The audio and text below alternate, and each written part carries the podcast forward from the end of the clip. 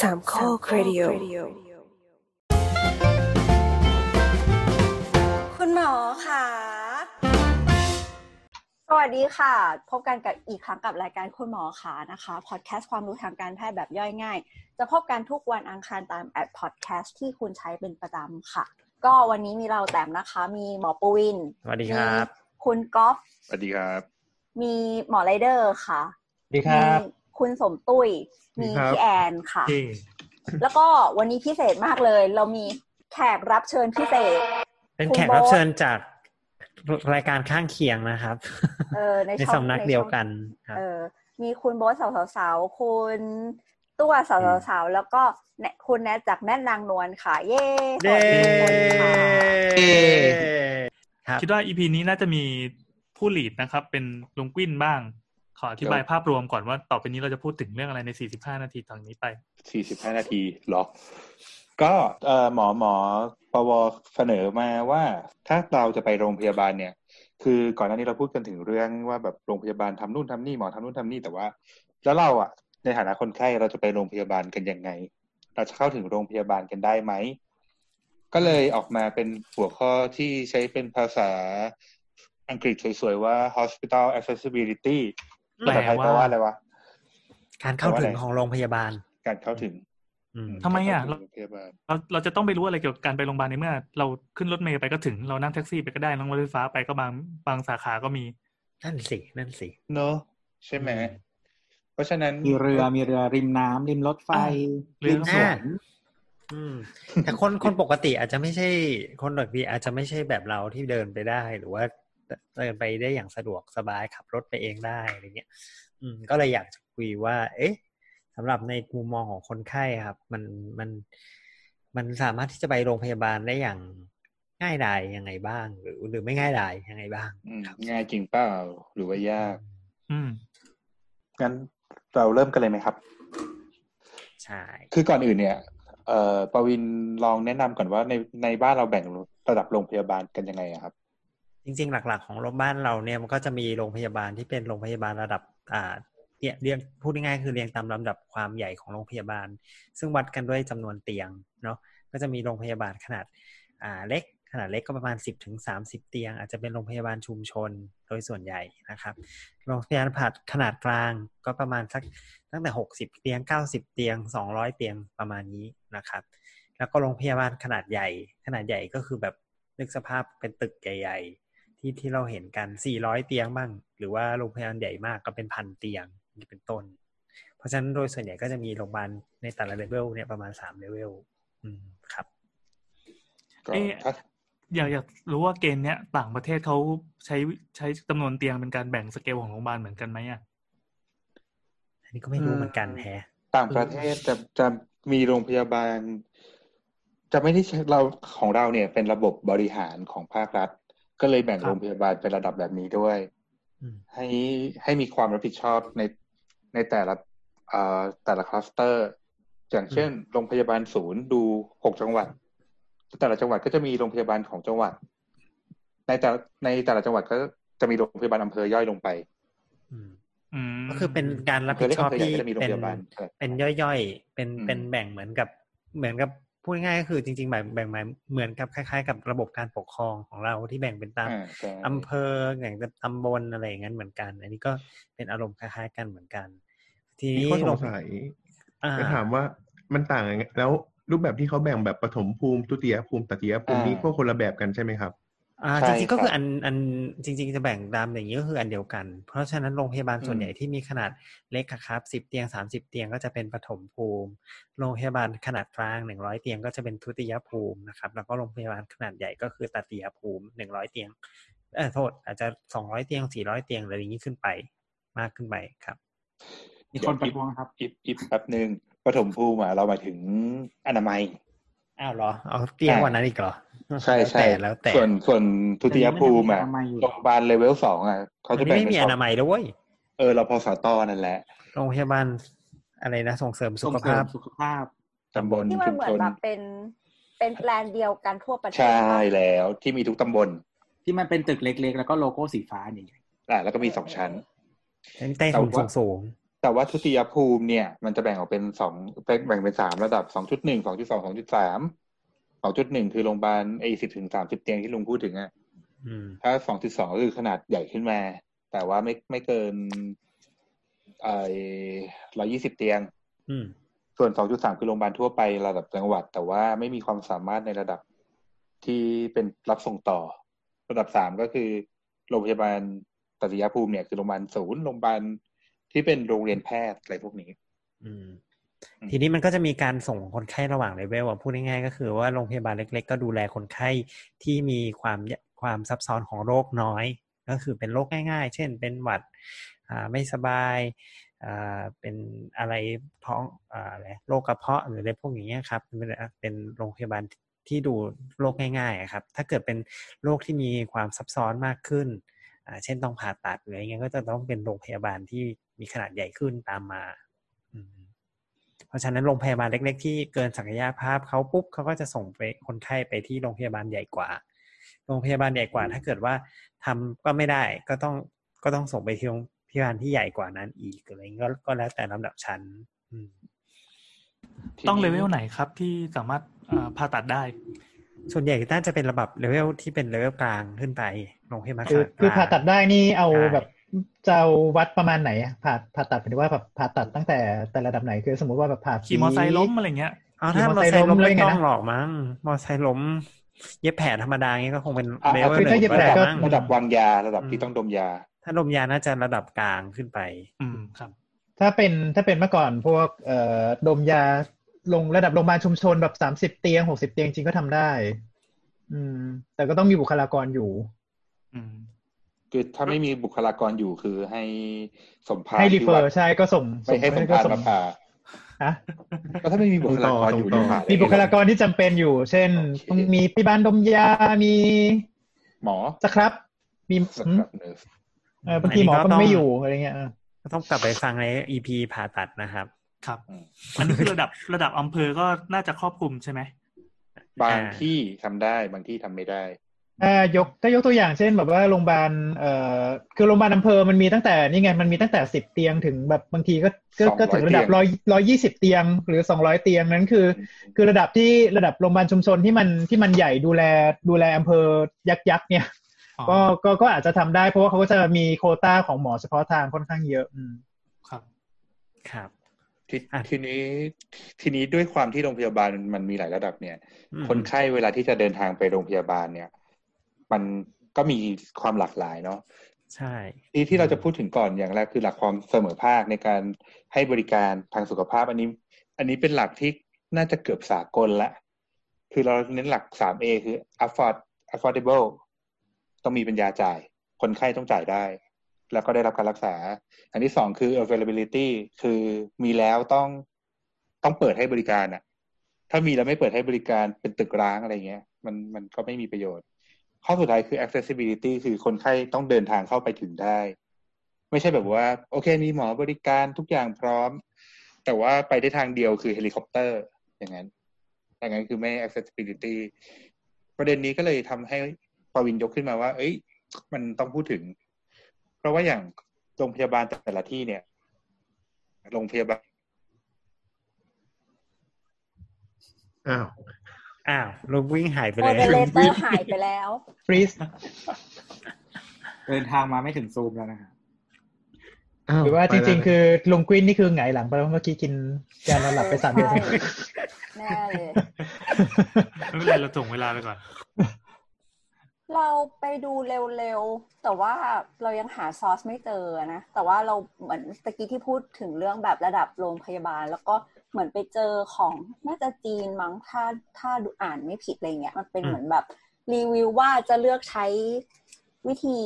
วิธีการบริหารจัดการโรงพยาบาลแบบไหนอะไรเงี้ยค่ะ แล้วเขาก็จะแบ่งเป็นเหมือนแบบใน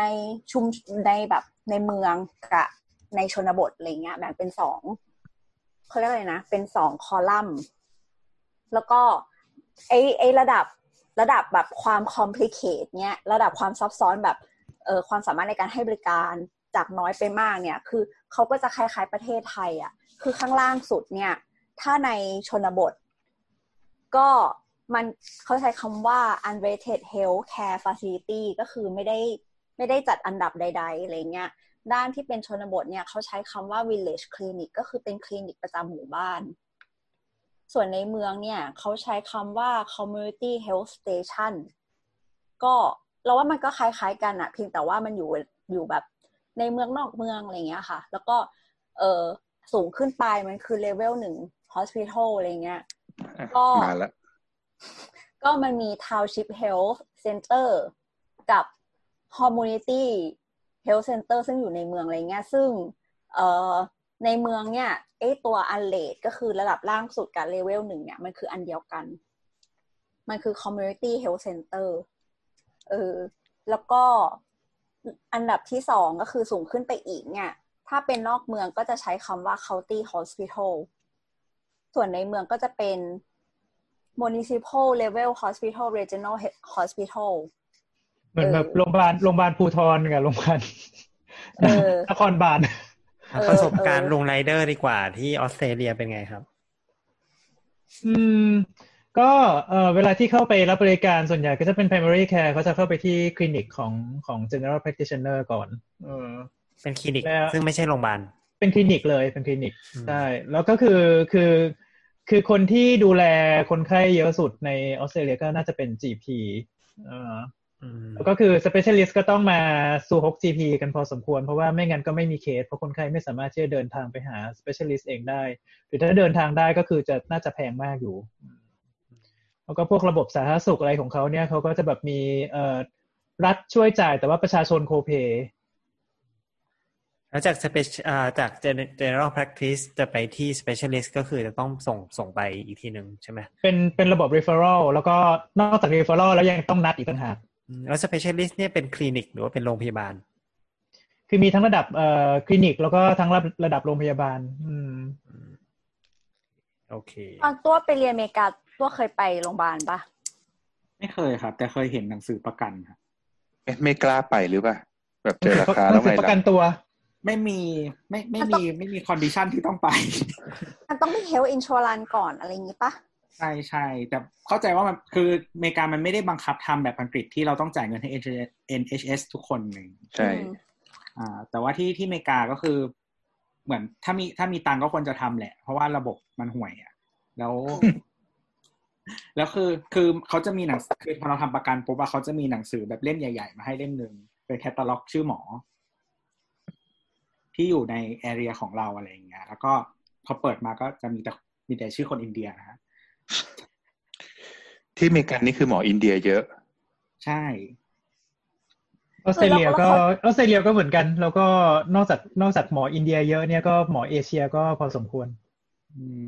คื คือ อเขา หมอ list ไทย ไว้ หมอไทย เป็น ก็พอ เพ สมควร ราะว่าอะไรอะหมายถึง คือ ว่า คนที่ไปหาได้ค่ะ คน แล้ ที่ ว ก็ เขาก็คือคน จะ ที่ แบบ โคกั บอก บประกันนี้ บอกด้วยแม้ว่าหมอคนนี้ถนัด บอก รักษาอันนี้อะไรอย่างนี้ บอกหมอก็จะบอกว่าเป็นแบบมีจะบอกว่าเป็น GP บอกว่าเป็นแบบ specialist ด้านไหน มันก็จะเป็นลิสต์ของมาที่ในอยู่อยู่ในรัฐของเราอะไรประมาณเนี้ย อยู่ใน ก็ พื้น จิ้ม ที่ ชื่อ อย่างนี้สมมติอยากไปหาคนเนี้ย ก็จิ้มชื่อแล้วก็โทรไปหาแล้วก็นัดไปเลยอย่างนั้น ใช่ใช่ใช่ครับ แต่คือเราไปหาคนนอกลิสต์ไม่ได้เพราะเขาจะไม่จ่ายตังค์ให้ อ๋อ อืม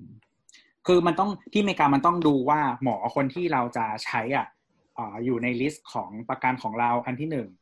แล้วหมอคนนั้นอ่ะเอ่อตรวจที่ไหน ต้องเป็นสถานพยาบาลที่อยู่ในลิสต์ด้วยเหมือนกันต้องแบบสองทาง อื อื ม มคือทั้งค่าหมอและค่าค่าบริการโรงพยาบาลว่าอย่างนั้น จะได้ cover ใช่ ทั้งคู่ มันมันมีเคสมันมีเคสที่คนใช้หมอที่อยู่ในลิสต์ แต่สถานพยาบาลที่ตอนที่เขาไปรับบริการอ่ะ ไม่ได้อยู่ในลิสต์ก็คือประกันไม่จ่าย อืม โอเค อ่ะ กลับมา กลับมา กลับมาเรื่องการเดินทาง ยังไงต่อ ก็คือทุกวันเนี้ยเราจะเห็นว่าแบบคนเนี่ย ที่โรงพยาบาลใหญ่ๆ โรงพยาบาลจังหวัดโรงพยาบาลศูนย์โรงเรียนแพทย์พวกเนี้ย คนแน่นเอียดเลย อืม เวลาที่จะมาพวกเนี้ย มันเราเราส่วนใหญ่อยู่ในเมืองกันเนี่ย มันก็ดูเหมือนมาง่าย เราส่วนใหญ่อยู่ในนี้ เราเราส่วนใหญ่เรา จริงๆแล้วคนคนไทยส่วนใหญ่ก็อยู่ในเขตเมือง เขตเมืองที่ว่าคือเขตเทศบาล เขตสุขาภิบาลเขตเทศบาลอะไรเงี้ยเราถือว่าเป็นเขตเมือง เขตสุขาพิบาลยังมีอยู่เหรอครับ ไม่มีแล้วครับ นี่ดิหลายสายเลย อุ้ย โอ้ย พอพอพอพอก็ก็เราถือว่าพวกนี้อยู่ในเมือง มันก็เดินทางมาง่าย แต่ว่าคนอีกส่วนหนึ่งที่เขาอยู่ไกลเนี่ยเขาเดินทางมาไม่ได้ มันก็เลยมักจะเป็นคำถามเรื่องหนึ่งที่แบบว่า เอ้ยทำไมแบบ ไม่กระจายไม่กระจายโรงพยาบาลที่มีศักยภาพไปอยู่ตามชนบทบ้าง อืม แต่ว่าเราก็รู้กันอยู่นะว่าทรัพยากรมีจำกัดแล้วเรามีระบบรีเฟอร์อยู่แล้ว อืม แต่ว่าระบบรีเฟอร์อะมันจะช่วยได้ไหมแล้วเขาจะมาใช้บริการยังไง ทุกวันนี้คนที่อยู่ไกลชาวบ้านอยู่บนดอย อืม แล้วก็จะต้องลงมาโรงพยาบาลใหญ่ข้างล่างเขาลงมากันยังไงอะไรพวกเนี้ย อันนี้คือ ม คำถามที่ที่น่าสนใจ จริง ๆ ระบบการกระจายเนี่ยมันก็มีส่วนเกี่ยวกับข้องกับหลายๆเรื่อง รวมถึงเรื่องพวก สมมุติว่าสมมุติว่าเราเป็นสเปเชียลิสต์แล้วสมมุติเราไปอยู่บนเกาะแล้วเรามีเคสวันละหนึ่งเคสเนี่ยมันก็คงไม่คุ้มค่าที่จะเก็บเราไว้อยู่บนเกาะอย่างนั้นประมาณอย่างนั้นด้วยหมายถึงว่ามองในแง่ของระบบทั้งหมดหรืออะไรประมาณอย่างนั้นนะเนาะมันก็ต้องคิดในเรื่องอารมณ์ประมาณนี้มันก็เลยกลายเป็นว่าทำไมจะต้องมีการกระจุกตัวของหมออยู่บ้างหรืออะไรประมาณเนี้ยในภายในเมืองหรืออะไรอย่างเงี้ยครับอืม มันเป็นความจำเป็นไหมจริง ๆแล้ว มันจำเป็น คือในมุมมองของเราเรารู้สึกว่ามันจำเป็นที่จะต้องเก็บ ไว้ อืม ในที่ที่คนเข้าถึงเยอะที่สุดก่อน อืม มันก็ดูไม่ค่อยไม่ค่อย ดูไม่ค่อย มันก็ดูใจร้ายอะแหละ แต่ว่า ตามหลักเศรษฐศาสตร์แล้วมันก็ควรจะเป็นแบบนั้น อื มันมันก็ต้องเขาเรียกอะไร มันมีอัตราส่วนต่อประชากรต่อแบบหมอในโรงพยาบาลนี้ไม่ใช่เหรอ ใช่ ใช่ไหมเออ มันเลยการตั้งโรงพยาบาลในเมืองมันเลยสมเหตุสมผลของมันไง อืม เรียบร้อย สมมุติ อืม ถ้าเกิดว่าเราจะตั้ง ขอโทษค่ะ สมมติถ้าเกิดว่าเราจะตั้งโรงพยาบาลขึ้นมาสักโรงพยาบาลหนึ่งเนี่ยเอ่อถ้าถ้าเป็นเอารัฐก่อนเนาะมันจะต้องดูว่าบริเวณตรงนั้นมันมีประชากรกระจายอยู่เท่าไหร่ แล้วก็มันคุ้มที่จะสร้างโรงพยาบาลขึ้นมาหรือเปล่าอันอันเป็นแบบวิธีคิดแบบนี้ปะ เออเอาเอาเอาโลกสวยหรือว่าเอาความจริง เอาที่มันเกิดขึ้นจริง ๆ ตอนเนี้ย เอาที่มันเกิดขึ้นจริงๆเนี่ยคือช่วงนี้โรงพยาบาลรัฐไม่ค่อยมีตั้งใหม่ก็เลย ก็เลยส่วนใหญ่ที่ตั้งใหม่ก็เลยจะเป็นแบบอำเภอเกิดใหม่จังหวัดเกิดใหม่ เรายกระดับไป ก็คืออน เห นั้ มือน นตั้งตามการปกครอง ม ใช่ อ๋อ เป็นหลักก่อน โอเค แต่ว่าแต่ว่าเลเวลของโรงพยาบาลที่จะตั้งขึ้นใหม่เนี่ย อย่างอย่างที่แต้มพูดเนี่ยคือเขาดูไหมดูประชากรดู อย่างเช่นโรงพยาบาลบางโรงพยาบาลน่ะ ทุกวันที่เกิดมาในรอบสิบปีเนี่ยยังเป็นโรงพยาบาลสิบเตียงอยู่เลย ใหญ่กว่าคลินิกนิดนึง เพราะว่าประชากรเบาบางมาก แล้วก็จังหวัดจังหวัดยังเอ่อยังไม่สามารถจัดสรรงบ ให้อำเภอพวกนี้ได้ พวกนี้คืออำเภอเกิดใหม่ แต่ว่าอีกกรณีหนึ่งที่ระดับของโรงพยาบาลเนี่ย จะเล็กหรือใหญ่เนี่ย มันขึ้นอยู่กับความสามารถของเอ่อกำลังภายใน เรียกว่างบประงบงบประมาณของหน่วยบริการท้อง เอ้ยอะไรนะเรียกว่าอะไรนะหน่วยปกครองท้องถิ่นหรือเปล่า ไม่ใช่ อันนั้นอันนั้นจะเป็นโรงพยาบาลอีกอีกแบบหนึ่งคือโรงพยาบาลของของเทศบาล ก็คือไม่ได้สังกัดสอทอ ใช่แต่ว่าโรงพยาบาลที่สังกัดสอทอเนี่ยจะเล็กจะใหญ่เนี่ย อยู่ที่กำลังภายในส่วนหนึ่ง เช่น จังหวัดราชเอ่อเมื่อพูดไปแล้วจังหวัดราชบุรีแล้วก็เป็นจังหวัดที่มีโรงพยาบาลทั่วไปเนี่ยสี่โรงพยาบาลโรงพยาบาลศูนย์หนึ่งโรงพยาบาล จากอำเภอทั้งหมดเจ็ดอำเภอ อืม ในขณะที่โรงจังหวัดอื่นเนี่ยมีแค่โรงพยาบาลทั่วไปโรงพยาบาลเดียวคือโรงพยาบาลจังหวัด อืม หรือว่าอย่างมากก็สอง ก็ถา สาม ม ว่า สองสามโรง เอออย่างอย่างนี้ก็อย่างโคราชยังมีแค่สามสี่โรงเอง ม โคราช เชียงใหม่อะเชียงใหม่ เชียงใหม่ แต่เชียงใหม่ ไม่มี มีโรงพยาบาล ซึ่งไปมีโรงพยาบาลทั่วไป มีโรงพยาบาลทั่วไปคือ สอง ไอ้นครพิงค์ อืม แล้วก็แต่ว่าคือคือเชียงใหม่อ่ะมีมีโรงพยาบาลมหาวิทยาลัยไงก็นะ มีโรงเรียนแพทย์ แต่เทียบกับ โรงเรียนแพทย์ ปริมาณคนก็ยังก็ยังแบบ ครับ คือราชบุรีมีสมเหตุสมผลนะเออพูด โค ถึง ราชก็มีโรงเรียนแพทย์ตั้งสองที่ปะ โคราช มอขอกับ ไม่โค เอ้ย ราช ไม่ใช่ ไม่ สุ ม รา ขอก็ นารี มขอ สุรนารี อ๋อ กับ นารี ตัวไอ มหาราช ที่ศูนย์แพทย์ศึกษาโรงพยาบาลมหาราช แนทจะถามอะไรคะ ตอนตอนนัดเรียนเกษตรอ่ะเขาก็มีเหมือนเหมือนโรงพยาบาลอ่ะ แต่เขาเรียกศูนย์อนามัยปะอยู่ใน อืม อยู่ในมหาลัยเลยอ่ะ อันนี้คือเขาเป็นเหมือนแบบ เหมือนเหมือนเขาเอาหมอมาจากไหนอ่ะมันเป็นหน่วยแรกของโรงพยาบาลไหมหรือว่าเป็น เป็นคนที่เรียนหมอที่เกษตร เกษตรไม่มีหมอนี่ เกษตรมี เกษตรไม่มี นายแพทย์พระมงกุฎไง เป็น นั้นสนาม ร่ว สนามพยา ไม่ บา ไม่ ล ไม่เกี่ยวไม่เกี่ยว ใช่ใช่แต่ว่าเขาจ้างหมอมาหรือว่า ว่า เขาจ้างหมอหรือว่าเขามีคอนแทคกับโรงพยาบาลแล้วแต่ที่ เออแล้วก็ว่าเชิญหมอมาอีกทีนึง อืม อย่างเช่น ถ้าเป็นของกำแพงแสนก็จะเชิญโรงพยาบาลกำแพงแสนมา ถ้าเป็นของที่บางเขนก็นะโรงพยาบาลที่อยู่ใกล้ๆแค่นั้นแหละ โรงพยาบาลสัตว์อะเหรอ ไม่ใช่สิโรงพยาบาลคนนี่เออ มัน ก็อยู่ใกล้สุด อัน นะ นี้คือเหมือนเหมือนโรตามโรงเรียนที่มีห้องห้องพยาบาลอะไรอย่างนี้ปะ ใช่น่าจะคล้ายๆกับพวกโรงโรงงานอะไรที่มันเป็นอย่างเงี้ยที่มันเป็นมีกฎหมายกำหนดว่าถ้าคนอยู่อ่ะร่วมกันในหมู่มากต้องมีสถานพยาบาลด้วยนะอะไรประมาณเนี้ย แต่ก็แบบว่าถ้าถ้าแบบระดับมหาวิทยาลัยไอหมายถึงว่าระดับวิทยาเขตประมาณนั้น มันก็มันก็คงคงอารมณ์แบบเหมือนอนามัยอะอนามัยจริงๆคือรพสตประมาณประมาณนั้น ต่ออืม แต่คือมันไม่ไม่ไม่ไม่ได้อนาถเท่าห้องพยาบาลกัน อืม มันมันจะคล้ายๆ GP ที่อังกฤษเนี่ย อืม ไม่ไม่คือนัดอะเคยไปหาทั้งหมอที่ตอนที่นัดเรียนตรีแล้วก็เรียนโทใช่ปะเรียนตรีก็ที่เกษตรเนี่ยเราเล่นบาสแล้วเหมือนแบบโดนลูกบาสกระแทกนิ้วแล้วนิ้วมันแบบ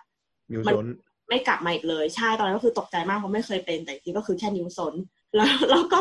ไป ไม่กลับมาอีกเลย ไม่กลับมาอีกเลยนี่มันมันหลุดแล้ว นะคน กลับมาแล้วก็คือไปถึงอะเขาก็เขาก็ดึงให้มันเข้าล็อกอะเหมือนเหมือนคิดว่าคงเหมือนคนไหลหลุดปะ ก็เอาไม้ไม้มาดามให้เอา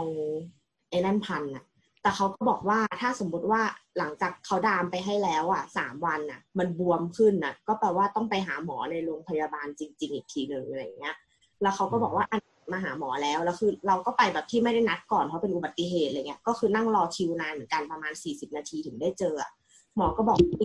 อยากปรึกษาอีกไหม ก็เลยบอกเขาว่าเนี่ย มือชาบ่อยมาก ยิ่งเวลากินเหล้ายิ่งมือชาอะไรเงี้ยหมอก็บอกว่าน่าจะเป็นเรื่องแบบปลายประสาทขาดวิตามินบี ก็เลยให้วิตามินบีมาอีกถุงหนึ่งอะไรเงี้ยอืม เจ๋งว่า ในในในในรอนานแล้ว ในในรอนานแล้วก็แบบหมอก็เลยบอกว่าอืมเดี๋ยวกลัวไม่คุ้ม เขาก็รู้สึกว่าเขาแบบเขาก็ก็ใส่ใจเราดีอะไรเงี้ยแล้วก็อุปกรณ์ครบหมายถึงว่านิ้วเจ็บก็รักษาได้ปลายประสาทอักเสบก็รักษาได้อะไรเงี้ยอืม เอานอกเรื่องนิดนึงนี่แบบว่ากินเหล้าบ่อยเนี่ยมันจะขาดวิตามินบีจริงนะอืม ใช่ อ๋อแล้วก็แล้วก็อันอันอันนี้ก็คือประสบการณ์ในไทย แต่ว่าตอนไปเรียนโทอ่ะก็มันก็จะมีหน่วยของ NHS เลยมาตั้งให้ในมหาลัย อืม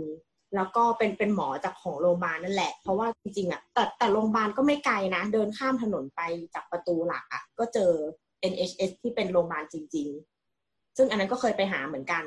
แต่ว่าไม่ได้เจอหมอ เพราะว่าหมอเขาใช้เหมือนกราสโก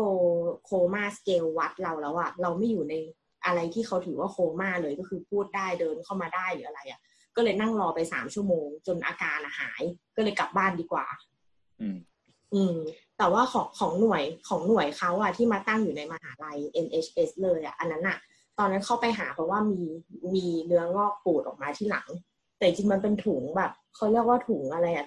ถุงรูขุมขนที่มันอักเสบอะแล้วมันเป็นซีดอะแบบที่พี่แอนมีหลาย ๆ อันน่ะแต่นั้น เนี่ย พี่แอ มี น ตรงจำไหนได้ เนี่ย ว่า ไม่เห็นตอนไหนเนี่ย ที่พี่แอนเล่าให้นัดฟังอะว่าพี่แอนมีตั้งหลายอันบนหลังอะแต่นั้นมีอันเดียวแต่ตอนนั้นมันใหญ่มากเลย อ๋อ เดี๋ยว ที่นั่นไปผ่าอ อื อก ม อืม เขาเรียกว่าอะไรนะถุงถุงเซบัมซีบัม ติเบเชียซิส บาเชีย เอออะไรไม่ Babesiosis รู้อะนั่นแหละก็เลยไปหาหมอแล้วหมอก็บอกว่าอันเนี้ยต้องไมโครเซอร์เจอรี่เขาทำให้ไม่ได้ หรอก อืม จากบ้านเราแม่งมีกันเต็มเลย พวกร้านทำเล็บเนี่ย ฮะ ขูดออก เขาเขาขุดกันง่ายๆเลยเหรอ ไม่รู้ว่าดูเพราะลูกหลินเป็นคลิปอะแล้วก็ เค แบ ย บ ดู นั้ คน ลิ เย ป อะมาป่ะก เคยดูคลิปป่ะ ไม่เค ไอ้ ย เหมือนกดสิวเนี่ยเหรอ เขาหมอนั่นน่ะ ไม่ผิด พิมเพิลอ่ะพิมด็อกเตอร์พิมเพิลอ่ะอันนั้นน่ะชอบ ทำไมอะต้องเป็นคนประเภทไหนถึงดูอะไรแบบนี้เนี่ย โรคจิต ไม่มีอะไรดูอะแล้วก็เปิดดูแค่นั้นแหละอ่ะมาก คื ลับ อแบบ มาครับ เฮ้ยทำทำงานดีเว้ยวันนี้สมตุ้ยทำงานทันแต่ ผมว่าแล้วออกทะเล บอกว่าสองหัวข้อเนี้ยไม่เกินสิบนาทีนี่ปาไปครึ่งชั่วโมงแล้ว มันติดมา อ่ะ อ่ะ งั้นกลับมา ก็คือว่า แล้วแล้ว เอ๊ะ แล้วคนปกติเนี่ย เวลาปกติเราเดินทางไปโรงพยาบาลแล้วเราเดินทางกันยังไงครับ ก็ เอา ขับ เอา รถ ถาม ไป คนไข้ ขับรถไป งานไม่ต้องพูด เอารถ ขับรถ นั่ง ไป แท็กซี่ไป อ่าป้าแตมนะแท็กซี่ ห พลิ รื ก อ รถ ถ้า ไป ถ้าตื่นเช้ามากก็จะนั่งรถเมย์ไป นั่งรถเมย์ ตอนที่ไปอยู่ตลาดก็เรียกรถ อืม เหมารถเหมารถใช่ไหม เหมาไม่จะเรียกว่าเหมารถก็ไม่ถูกอะมันเป็นมอไซค์พ่วงข้างอะ ขี่มอไซค์ อี ไป แปลงเนี่ย ส เหร กาย อ แลบ เป็นการเรียกแบบมอไซค์พ่วงข้างแล้วก็เรียกเขาอะแบบพี่ไป ไซ ส่ง คาไซคา แล้วก็เวลาเลี้ยวแล้วก็กริ้ง ลง ก็ไม่ขนาดนั้น เหมือนรถแดงปะ ไม่ใช่ ไม่เหมื ร อ ถ นไม่เห รถมือน แดง ไม่ไม่ มันคือกระ ไม่ บะที่มันมีข้างหลังใช่ไหม หมายความว่า อันนี้ หมาย คื ค อ วามอมว่า ไซ สาย ค์ การ ที่มี วิ่งอ่ะ รถแดงกระบะดัดแปลง ไม่ไม่อันนี้คือเขา มอ จะอ ไซ ยู่ ค์พ่วง ตาม ข้าพงว ที่ ก มีที่นั่งมีหลังคา อืม แต่ว่าไอ้พวกมอไซค์พ่วงข้างมันจะเป็นแบบเขาอยู่ตามบ้านอะแล้วก็แบบไปตะโกนให้เขาเรียกให้หรื โอ้ อ โห ว่าไปเรียก ชอบอ่ะ เรียกไอ้ไปพูดตามแบบร้านค้าแบบไอ้ยป้าโทรให้ผมหน่อย ผมปวดท้องอะไรเงี้ยตอนนั้นไป ไปดูวานเกยตื้นอยู่มั้งเกยตื้นอยู่ แล้วก็แบบ คือคือคือเราอยู่ตอนอ่ะแล้วเท้าความก่อนผมตุ้ยเคยไปอยู่ศูนย์อะไรสักอย่างหนึ่งอะที่ ไม่ อ ตอยู่ นนั้นริมทะเล ตอนนั้นไป ใช่หม นู่นเลย ไปมันเป็นเคสฉุกเฉินที่ตราด อ๋อ แล้วมีวานเกยตื้นอยู่แล้วก็ไปอยู่นั่นแหละประเด็นคืออ ม มันไม่มีคนแล้วก็ผัดเวรไม่มีคนผัดขับรถให้อ่ะ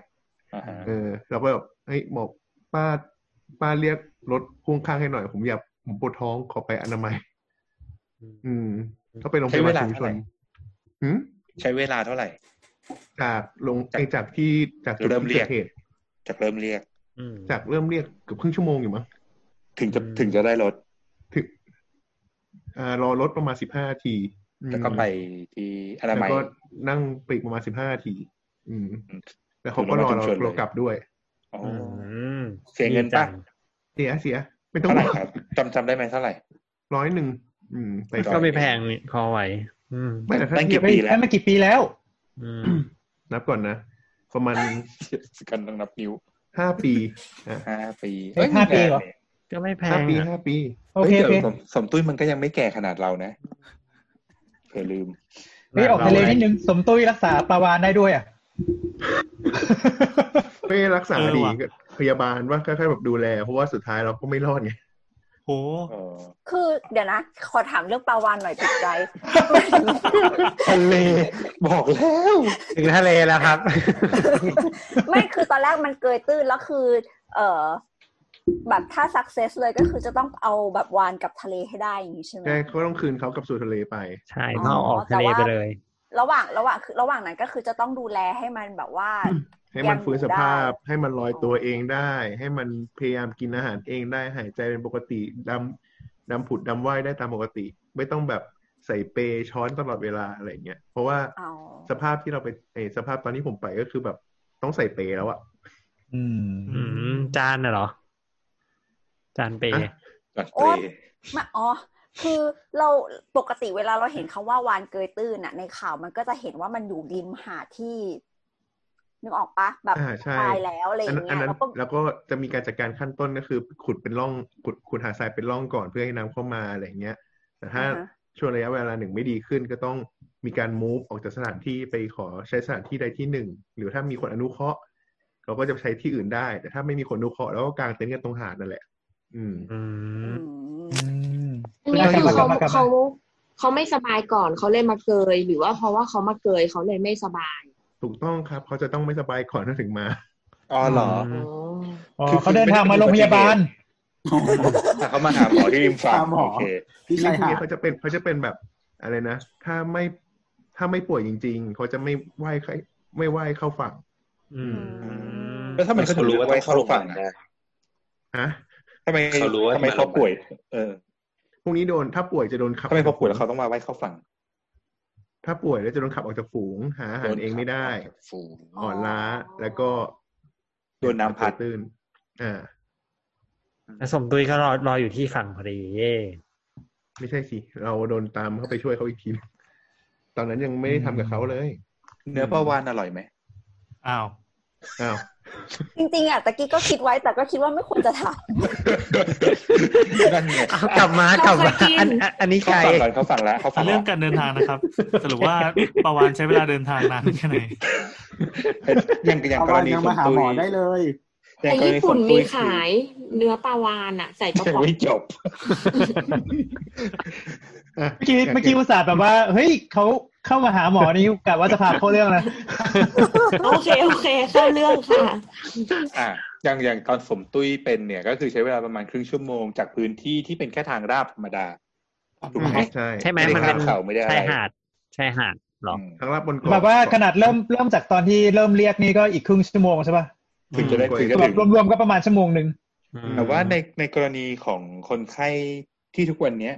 อยู่ไกลกว่านั้น อืม ไอ้คำว่าโรงพยาบาลชุมชนเนี่ย มันดูเหมือนว่าเฮ้ยมันใกล้ชิดประชาชนเนาะ อืมอืม แต่บางอำเภอเนี่ย จากจากขอบของอำเภอมาจนถึงพื้นที่โรงพยาบาลตั้งเนี่ยแปดสิบกิโล อืมมันอาจจะไกลกันมาก อืม อ่าหรือว่าอย่างกรณีอำเภอที่อยู่ไกลมาก ๆ อย่างเช่น เอายกตัวอย่างอำเภอที่เป็นเคสคลาสสิกที่สุดเลย โรงพยาบาลอำเภออมก๋อย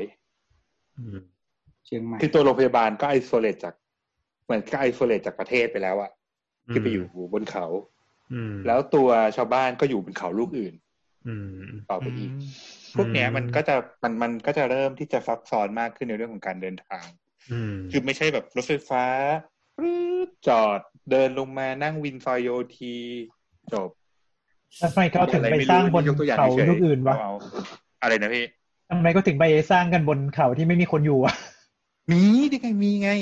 คือเป็นเขาที่คนมีคนอยู่กันมากที่สุดแล้ว ใช่ แต่ก็ จะเป็น มีคน คนที่ อยู่อยู่ที่เขาอื่นด้วย เอออหรือว่าอย่างอำเภอแม่สอดเองเนี่ยที่รับคนไข้เพื่อนบ้านมามามากกว่าคนไข้ไทย อืม อืม เพราะว่าแบบตัวแม่สอดมันไอโซเลตจากจังหวัดตากออกไปแล้ว อื อะ มอืม อืม เออซึ่งลักษณะเนี้ยมันจะทำให้แบบเฮ้ยมันเกิด มันเกิดปัญหาเรื่องการเข้าถึงโรงพยาบาลในแง่ของการเดินทาง อืม เราเราไม่พูดถึงเรื่องการเข้าถึงในแง่ของสิทธิ์หรือว่าอะไร เอาเฉพาะการ อืม เดินทางเลย อืมหรือหรืออย่างกรณีโรงพยาบาลที่อยู่ตามเกาะตามเกาะ อืม เช่น อ่าไม่ว่าจะเป็น เกาะสมุย สมุย เกาะสมุย มัน ง่ายละ สมุยยังง่ายหน่อยเพราะว่ามันเจริญแล้ว เอา แต่ไอ้พวก เอา เกาะ โรงพยาบาลเกาะยาวอย่างเงี้ย อืม อืมเกาะยาวน้อยเกาะยาวใหญ่อย่างเงี้ยใช่ไหม เออต้อง อืม ต้องไปเชิญเจ้าพ่อดราม่ามาพูดไหม หรือว่าโรงโรงพยาบาลที่แถวจังหวัดตราด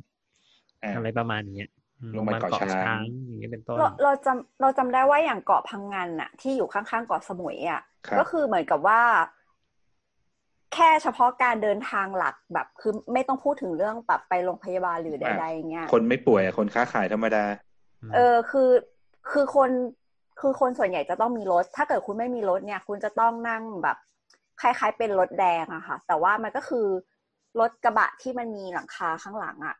เออ แล้วก็คือเหมือนแบบไม่ว่าจะไปไหนก็ตามใกล้ไกลก็คือหนึ่งร้อยบาท อืม นั่นคือเมื่อประมาณปีสองพันสิบสองเอออะไรอ ก็ ย่าง เกือบ เงี้ย สิ แล้ว บ ก็ ปีที่แล้ว เออเราก็รู้สึกว่ามันก็ลำบากพอส เอา ม ถ้า ควร ราคาเท่าลุงตุ้ยเลยนี่หนึ่งร้อยบาท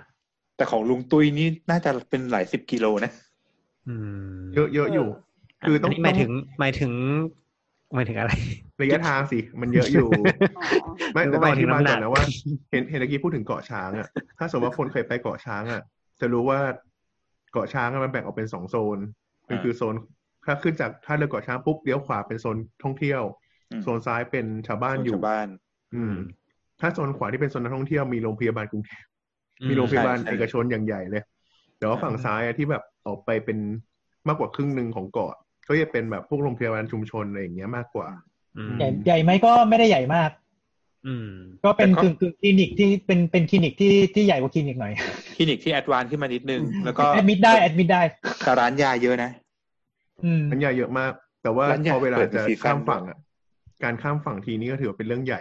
ถ้าสมมติว่าแบบมีเหตุฉุกเฉินช่วงกลางคืนอะไรเงี้ย ก็ต้องแบบ อืม จ้างเรือเร็วเท่านั้นถึงจะกลับมา อืม คือถ้าจ้างเรื มี อ ควมลำบาก ถ้าจ้างเรือเร็วนี่มันเดินทางได้ทั้งวันทั้งคืนไหม ถ้าไม่ ทั้ง มี วัน พา ทั้ ยุ งคืนทั้งวันทั้งคืน เรือ มันจะมี เรือเร็วนี่คือแบบว่าเรือขนาดใหญ่หรือว่าเป็นสปีดโบ๊ท สปีดโบ๊ท ส ครับ ปีดโบ๊ทครับ คือถ้าสปีดโบ๊ทเนี่ยบางทีถ้าแบบว่าจากเกาะช้างไปจริงๆถ้าแบบดูน้ำมันไม่ดีบางทีก็ไปหมดกลางทะเลนะเว้ย จริงเหรอ แล้วกลับมาขึ้นที่ฝั่งเอ้ยกลับมาขึ้นที่ท่าหลัก ถ้าถ้าช่วงที่พายุเข้าก็แย่เหมือนกันอ่ะ อืม อ่าใช่ แต่ว่าโรงพยาบาลเอกชนนัดนแห่งนั้นกับที่สมุยเนี่ยจริงๆมีไฮโดรแลนด์ อืม อืม คือถ้าไปติดต่อเนี่ยก็คือสามารถที่จะแบบว่าใช้ใช้บริการเป็นคือคือมีอุปกรณ์ครบได้มาตรฐานเคมแล้วก็แล้วก็เอ่อเอ่อสามารถวิ่งเข้าแผ่นดินใหญ่ได้อืม อันนี่ไฮโดรแลนด์นี่หมายถึงอะไรเป็นเรือเหรอหรือว่าเป็น Ambulance ได้เป็นเรือเป็นเรือพยาบาล อืมเป็นเรือ เป็นเรือพยาบาลที่เป็นเรือไฮโดรฟอยล์ป่ะ อืม ไม่ค่อยแน่ใจแต่ว่าเอ่อหมายถึงว่าคือข้างในอ่ะอุปกรณ์แบบพวกอุปกรณ์ก็เหมือนเหมือนเหมือนอุปกรณ์รถพยาบาลอะไรทุกอย่างเลย อืม อืม ราคาล่ะครับ ไม่รู้ อ่ะกลับมาต่อครับ กลับมา ก็ อันนั้นคงไม่ได้ใช้บ่อย ที่เราพูดถึงเนี่ยมันก็จะเราก็จะเริ่มเห็นแล้วว่าแบบว่าเอ้ยคนที่อยู่โรงพยาบาลไกลมาก ๆ เนี่ย ไกลกับโรงพยาบาลมากๆเนี่ยเขาก็จะมีวิธีที่จะแบบเดินทางเนี่ย ยากขึ้นเรื่อยๆ อืม อย่างถ้าใคร อืม เคยอยู่โรงพยาบาลชุมชน เราก็จะเห็นคนไข้เนี่ยตีสี่ตีห้าปุ๊บเนี่ย จะเริ่มมาตั้งแถวรอคิวกันละคนไข้ไม่ได้อยากรีบกลับ คนไข้ไม่ได้ ไม่ได้ต้องการมาเช้ารีบเจอหมอหรืออะไร อืม แต่เขาเหมารถมาทั้งพร้อมกันทั้งหมู่บ้าน อืม เที่ยวเดียว อืมจริงๆนอกจาก เพื่อที่จะ เหมามันอกจากเหมารถมาเนี่ยมีรอบรถด้วยนะ คือ มี ร ร ถ อบ มันจะหมด รถด้วย ตอนตอนประมาณบ่ายโมงบ่ายสองนี่มัน ใช่ มีรถวิ่งแล้วอ่ะแล้วเขาจะกลับไงอะก็ก็ต้องก็ต้องมา ก็ต้องก็ต้องรอเอารถรอนี่แหละ อืม เพราะฉะนั้นมันก็เลยมีปัญหาตรงนั้นด้วย คือ เออ เหมือนเหมือนกับเรา ก็ เนี่ย ใช้ แหละ คำว่าเหมาไงเหมารถมา ก็คือต้องรอ เหมารถ รอจนกลับด้วย อืม ใช่ แต่ก็ต้องรวมๆกันมาทีละเยอะๆอะไม่งั้นมันก็แบบแบบไม่ไหวอะ ก็หลายๆโรงพยาบาลเขาก็ใช้วิธีในการจัดคิวเลยว่า ช่วงนี้หมู่บ้านนี้ อีกช่วงหนึ่งก็อีกหมู่บ้านหนึ่งอะไรเงี้ยนัดวันเดียวกันเขาจะทำนัดตรงกันทุกวัน อืม อืม ใครโดนงูกัดก็ให้รอไปก่อนเนี่ย ใช่ ไม่ใช่สิ ใช่ เดี๋ยวเดี๋ยว กัดเรามีเซรุ่มอยู่ที่อนามัย อืม อ๋อ อืมทีนี้มันก็เลยแบบว่าจะเริ่มมีแบบความซับซ้อนขึ้นเยอะเลยนะ อืม ว่าแบบแต่ละที่เป็นยังไง อืมอันนี้ก็คือเรื่องในแง่ของโรงพยาบาลที่อยู่ในโซนต่างจังหวัดเนาะทีนี้โรงพยาบาลที่อยู่ในโซนในกรุงก็จะประสบปัญหาอีกแบบหนึ่ง อืม ใช่ไหมอืม เช่น ที่เจอเมื่อคืนเนี่ยตะกี้ที่สัมภาษณ์กันก็คือทุกคนขับรถมาหมดเลยแต่ทีนี้ขับรถมาเกิดอะไรขึ้นหนึ่งรถติดสอง ไม่มี คือ ที่จอด ไม่มีที่จอดใช่ เป็นประเด็น ใช่ถึง ปัญหา ถึงควรจะขี่จักรยาน มาก ไง เลยเออคือมันก็ นี่ อยาก ส่วนตั ขี่ วแล้ จั ว ก ป่ะ ร เนี่ย ยานน่ะ แต่ว่ามัน ขี่จักรยานไม่เป็น ไม่ใช่ขี่จักรยานไม่เป็นแต่หมายถึงว่าคุณนึกสภาพคนป่วยแล้วต้องมานั่งขี่จักรยานไปถึงโรงพยาบาลเนี่ยเหรอมีใครก็ทำกันไหมเนี่ย ข้าพเจ้าไง เออเออ โอเค คงเป็นส่วน ตามสบายอะ เอาไลน์ ป่วยอ่ะ เดี๋ยวก็ อืม ก็คงทำได้อ่ะ ขี่ไปสักพักก็อาจจะโดนมอเตอร์ไซค์เสยอย่างนี้เป็นต้น แล้ว ห ก็ รื ไป อมอเตอร์ไซค์ตัดหน้าอะไรอย่างงี้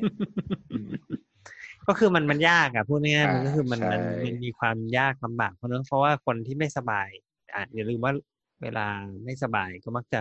มักจะไม่ได้มีคนไข้มาคนเดียวด้วยมักจะมีมากับญาติก็ต้องหาคนไปเป็นเพื่อนญาติเป็นเพื่อนเลยอะไรเงี้ย เหมือนรับปริญญาป่ะแบบบัณฑิต อืม หนึ่งญาติหกอะไรอย่างเงี้ย อืม อาจจะไม่ถึงขนาดนั้นนะแต่อย่างน้อยก็มีญาติสักคนสองคนอะไรเงี้ยที่พาไปช่วยจัดการช่วยหยิบแบกยาช่วยหรือว่าเดินไม่ไหวก็ไปเป็นเพื่อนอะไรเงี้ยมันก็ก็ก็ลำบากเนอะในการให้คนไข้แบบว่านั่งมอไซค์มาหรือว่าเอ่อนั่งมอไซค์รับจ้างมาหรือว่านั่งอ่าอะไรล่ะ นั่งนั่งนั่งนั่งขนส่งขนส่งทั่วๆไปอะไรเงี้ยครับ ถ้าเกิดคนไข้มีปัญหาในการขยับตัวด้วยก็จะยิ่งยิ่งลำบากเข้าไปใหญ่ อืม แต่เคยเคยเดินไม่ได้ เราเคย ที่ไปคนเดียวนะ อืมไปไงอ่ะ เรา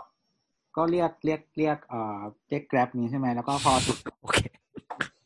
ถึงถึงโรงพยาบาลก็ คือเปิดประตูไปก็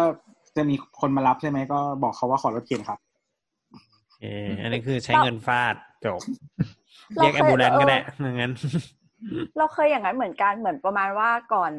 ก่อนจะก่อนจะไปเนี่ย ก็คือเริ่มรู้ตัวแล้วว่าจะต้องไปโรงพยาบาลแน่ๆเพราะว่าไม่สามารถทนต่อไปได้แล้วอะไรเงี้ยแล้วระหว่างนั้นก็เหมือนลงไปแล้วก็เรียกให้ยามบอกว่าแบบเออช่วยเรียกแท็กซี่ให้หน่อยจะไปโรงพยาบาลอะไรเงี้ย อืม แล้วระหว่างที่แบบอยู่บนรถแท็กซี่ก็เกิดแบบแพนิคแอ t แท k ขึ้นมาอะไรเงี้ยแล้วคือแบบหายใจไม่ออกคือคือแบบสภาพจะแย่แล้วหรืออะไรอย่างเงี้ยแล้วคือแบบจะร้องไห้ด้วยหรือแบบหลายอย่างมาก แต่เรา แล้วก็ รู้ตัวใช่ไหมว่าตอนนั้นคือแพนิคไม่ได้ไม่ได้เป็น รู้ อีก รู้ ของโลก รู้แต่ว่าแต่ว่าเหมือนแบบ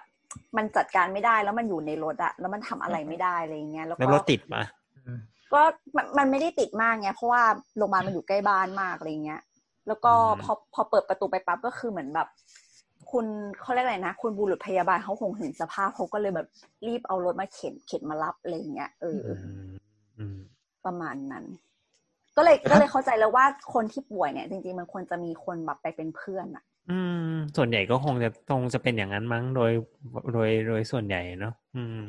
ยกเว้นยกเว้นคนไข้ที่แบบไปรับยานิดๆหน่อยๆโรคเดิมๆอะไรเงี้ยที่จะไปที่จะกล้าไปคนเดียวหรือที่ไม่ต้อง อย่างอย่างอย่างอาการที่ป้าแตมเป็นเนี่ย เราจัดว่าเป็นอาการเร่งด่วนไหม อืม แต่ มัน แง่ ก็ ของ ไม่รู้ หมอ ไหมตอนแรกตอนนั้นก็ไม่รู้ไหมว่าเป็นไรจนกว่าจะไปถึงโรงพยาบาลแล้ว แต่ว่าห ถึ มาย งถึงว่าในจะรู้ว่าเป็นอะไร ในกรณีที่คนไข้รู้สึกว่าแบบเฮ้ยมันไม่ไหวแล้วอ่ะ มันก็ต้องก็ต้องไปก่อนไหมมันก็ไม่ แต่ รู้ บอกว่าต้องต้องไปไหมมันก็ต้องไปไง เพราะว่าคือ ถ้า ใน ต้องไปก็คือเมื่อรู้สึกว่ามัน ก็ได้ ไม่ไหว ด่วนระดับ แล้ว หนึ่งใช่ไหม เออ อาจจะไม่ใช่ ว่า คนไข้ฉุกเฉิน แต่ว่าพอพอไปถึงแล้วเราทรีอาจคือหมายถึงว่าเราเราแยกประเภทคนไข้แบบไหนมันก็ตามนั้นแหละ อ่า อืม อาจจะอาจจะดำแล้วหรือว่า นำนี่หมายถึงอะไร แต่ตอนนั้นของเรา สีผิว ของเรามันต้องแบบ สี ส่งไป ดำสีดำใช้สีดำใช้เฉพาะกับแบบฟิลทีอาร์นะครับฟิลทีอาร์ ไม่ใช่ในทีอาร์โรงพยาบาล อ๋อ อ่ะกลับมากลับมา ก็นั่นแหละ ก็คือก็รู้สึกว่าโรงพยาบาลเนี่ยเอ่อมีปัญหาการ เดินทาง จอดรถ อ่าอ่าอ่าในมุมของคนขับรถคือมีปัญหา มีกาปัญร หา จอดร ที่ ถ จอดรถ ถ้า น่าจะเป็น คน ทุกที่เลยเนาะสำหรับ ถ้า ในเมืองกรุงเนี่ย ถ้าเป็นในมุมของคนที่ใช้รถสาธารณะอย่างแท็กซี่ Grab อืม ปัญหาคืออะไร ก็ปัญหาคือโบกแล้วไม่ไป เอ้ยไม่เอาดิ เราว่าปัญ อ้าว หา ไม่จริงเหรอ่ะ ก็คือแบบเหมือนบริเวณที่จะจอดแล้วลงอ่ะ อ่า อันนั้นก็ก็มันค่อนข้างแบบเฉเฉพาะเจาะจงระดับหนึ่งอะไรอย่างเงี้ย สมมติถ้า ไม่ เกิดว่าเรายังเดินได้หรืออะไรอะไม่มีปัญหาแต่ในกรณีที่สมมติถ้าเกิดว่าแบบขาหักไปหรือแบบอะไรอย่างเงี้ยมันมันจะต้องแบบไปดรอปตรงจุดจุดเดียวอะที่จะมีแบบคุณเจ้าหน้าที่มารอรับอะไรอย่างเงี้ยเออ ก็คือจุดที่เป็นศูนย์เปลของหน้าโรงพยาบาล อืม อื อื ม มจุดนั้นจะมีปัญหาตลอดนะ เพราะว่า อืม ด้วยความที่ Traffic เรื่องไง มันเยอะ ทราฟฟิกมันเยอะ แล้วก็บุรุษพยาบาลไม่ได้มีเยอะ แล้วก็อุปกรณ์ไม่ได้มีเพียงมากเพียงพอ คนก็จะแบบกว่ารถจะโฟล์ออกไป มันจะค่อนข้างติดติดนานมาก โดยเฉพาะช่วงที่มีคนมาโรงพยาบาลเยอะๆอืมหมายถึงช่วงที่โรงพยาบาลเปิดกลางวัน อย่างนี้เป็นต้น ถ้าอย่างนี้แสดงว่า circulation เขาไม่แยกกัน ใช่ไม่ ใช่ปกติ drop off มันจะที่เดียว ที่เดียวกับ อืม ที่เทคออกไป เออ เออ เอาเอาเอาลองในมุมของคนพิการที่ขึ้นรถเมล์บ้างไหม พิการที่ขึ้นรถเมล์ ตอนข้าพ นี่ไง เจ้า สะ เหร โพ อ กหัก ลุงกวิ้นไงเนี่ยลุงกวิ้น ต เนี่ อย นข้าพ พิ เจ้าสะ อ โพกหักไงแต่ว่าแต่ว่าไม่ได้พิการแบบว่าต้องใช้วิวแชร์เนาะ อืม ใช้แค่ คือ ไม้ คือมี ค้ำ ปัญหาแหละในการเคลื่อนเคลื่อนตัวอะไรประมาณอย่าง ใช่ นั้นอืม คืออย่างแรกเลยอะใช้ไม้คำขึ้นรถเมล์อะ อืม คือ ขึ้นได้ไหมสรุป ขึ้นได้ขึ้นได้แต่ประตูรถเมล์มันเล็กมาก อืม ประตูรถเมล์มันใช้ไซส์มาตรฐานคือเท่าไหร่นะหกสิบหรือแปดสิบเซนนะ แปด ซึ่ง สิบ ซึ่งตัวมันก็เท่า เนี้ยแล้วร อั วน ม นี้ ไม้ เป็นความคำที่อีก ผิด อะ ของ อันนี้ความผิดของ ผู้ป่วลุง ย ก ปะ อล์ฟเว้ย ใช่ความผิดของผู้ป่วยค่ะ อ่ะแล้วรวมไม้คำไปอีกก็คือมันขึ้นลำบากแล้วก็ด้วยความที่สเต็ปมันสูงเนาะสมัยก่อนรถเมล์เรายังไม่มีรถเมล์ชันต่ อืม ำ แต่ก็ไม่ใช่ ขึ้น ทุก ด้ สายทุกคันน่ะ อ่ะ ถ้าเป็นรถ ไม่ ร่วม ไม่ อะ แต่คุณเงี้ยก็ชาน กอล์ฟ สูงอยู่ เขา ดี เขาแบบพิการเมื่อนานมาแล้ว เมื่อ ไง สิบปีที่แล้วไงสิบปีที่แล้วรถเมล์ชันต่ำ แม่ ยัง สมัยยังหนุ่มอ่ะ ยังแทบจะไม่ได้เอาเข้ามา แล้วทีนี้เนี่ย ตอนขึ้นไม่เท่าไหร่ตอนลงเนี่ยโคตร ยิ่งลงมา เล เลย ย คือป้ายรถเมล์มันไม่ได้อยู่หน้าโรงพยาบาล อืม เออ เราอยู่เราอยู่โรงพยาบาลตอนเอ่ยชื่อแล้วกันเราอยู่โรงพยาบาลตำรวจ อืม ที่ที่เราไปรักษา อืม โคตรยากเลยอะ ป้ายรถเมล์มันอยู่ตรงไหนจำไม่ได้แต่รู้จำได้ว่าเดินยากมาก อืม หน้าโรงพยาบาลแต่ว่าจำได้ว่าสิบปีที่แล้วว่ามันมีก่อสร้างทางเท้าหน้าโรงพยาบาล ซึ่งแบบมันสร้างอยู่หลายปีมากอะ อืม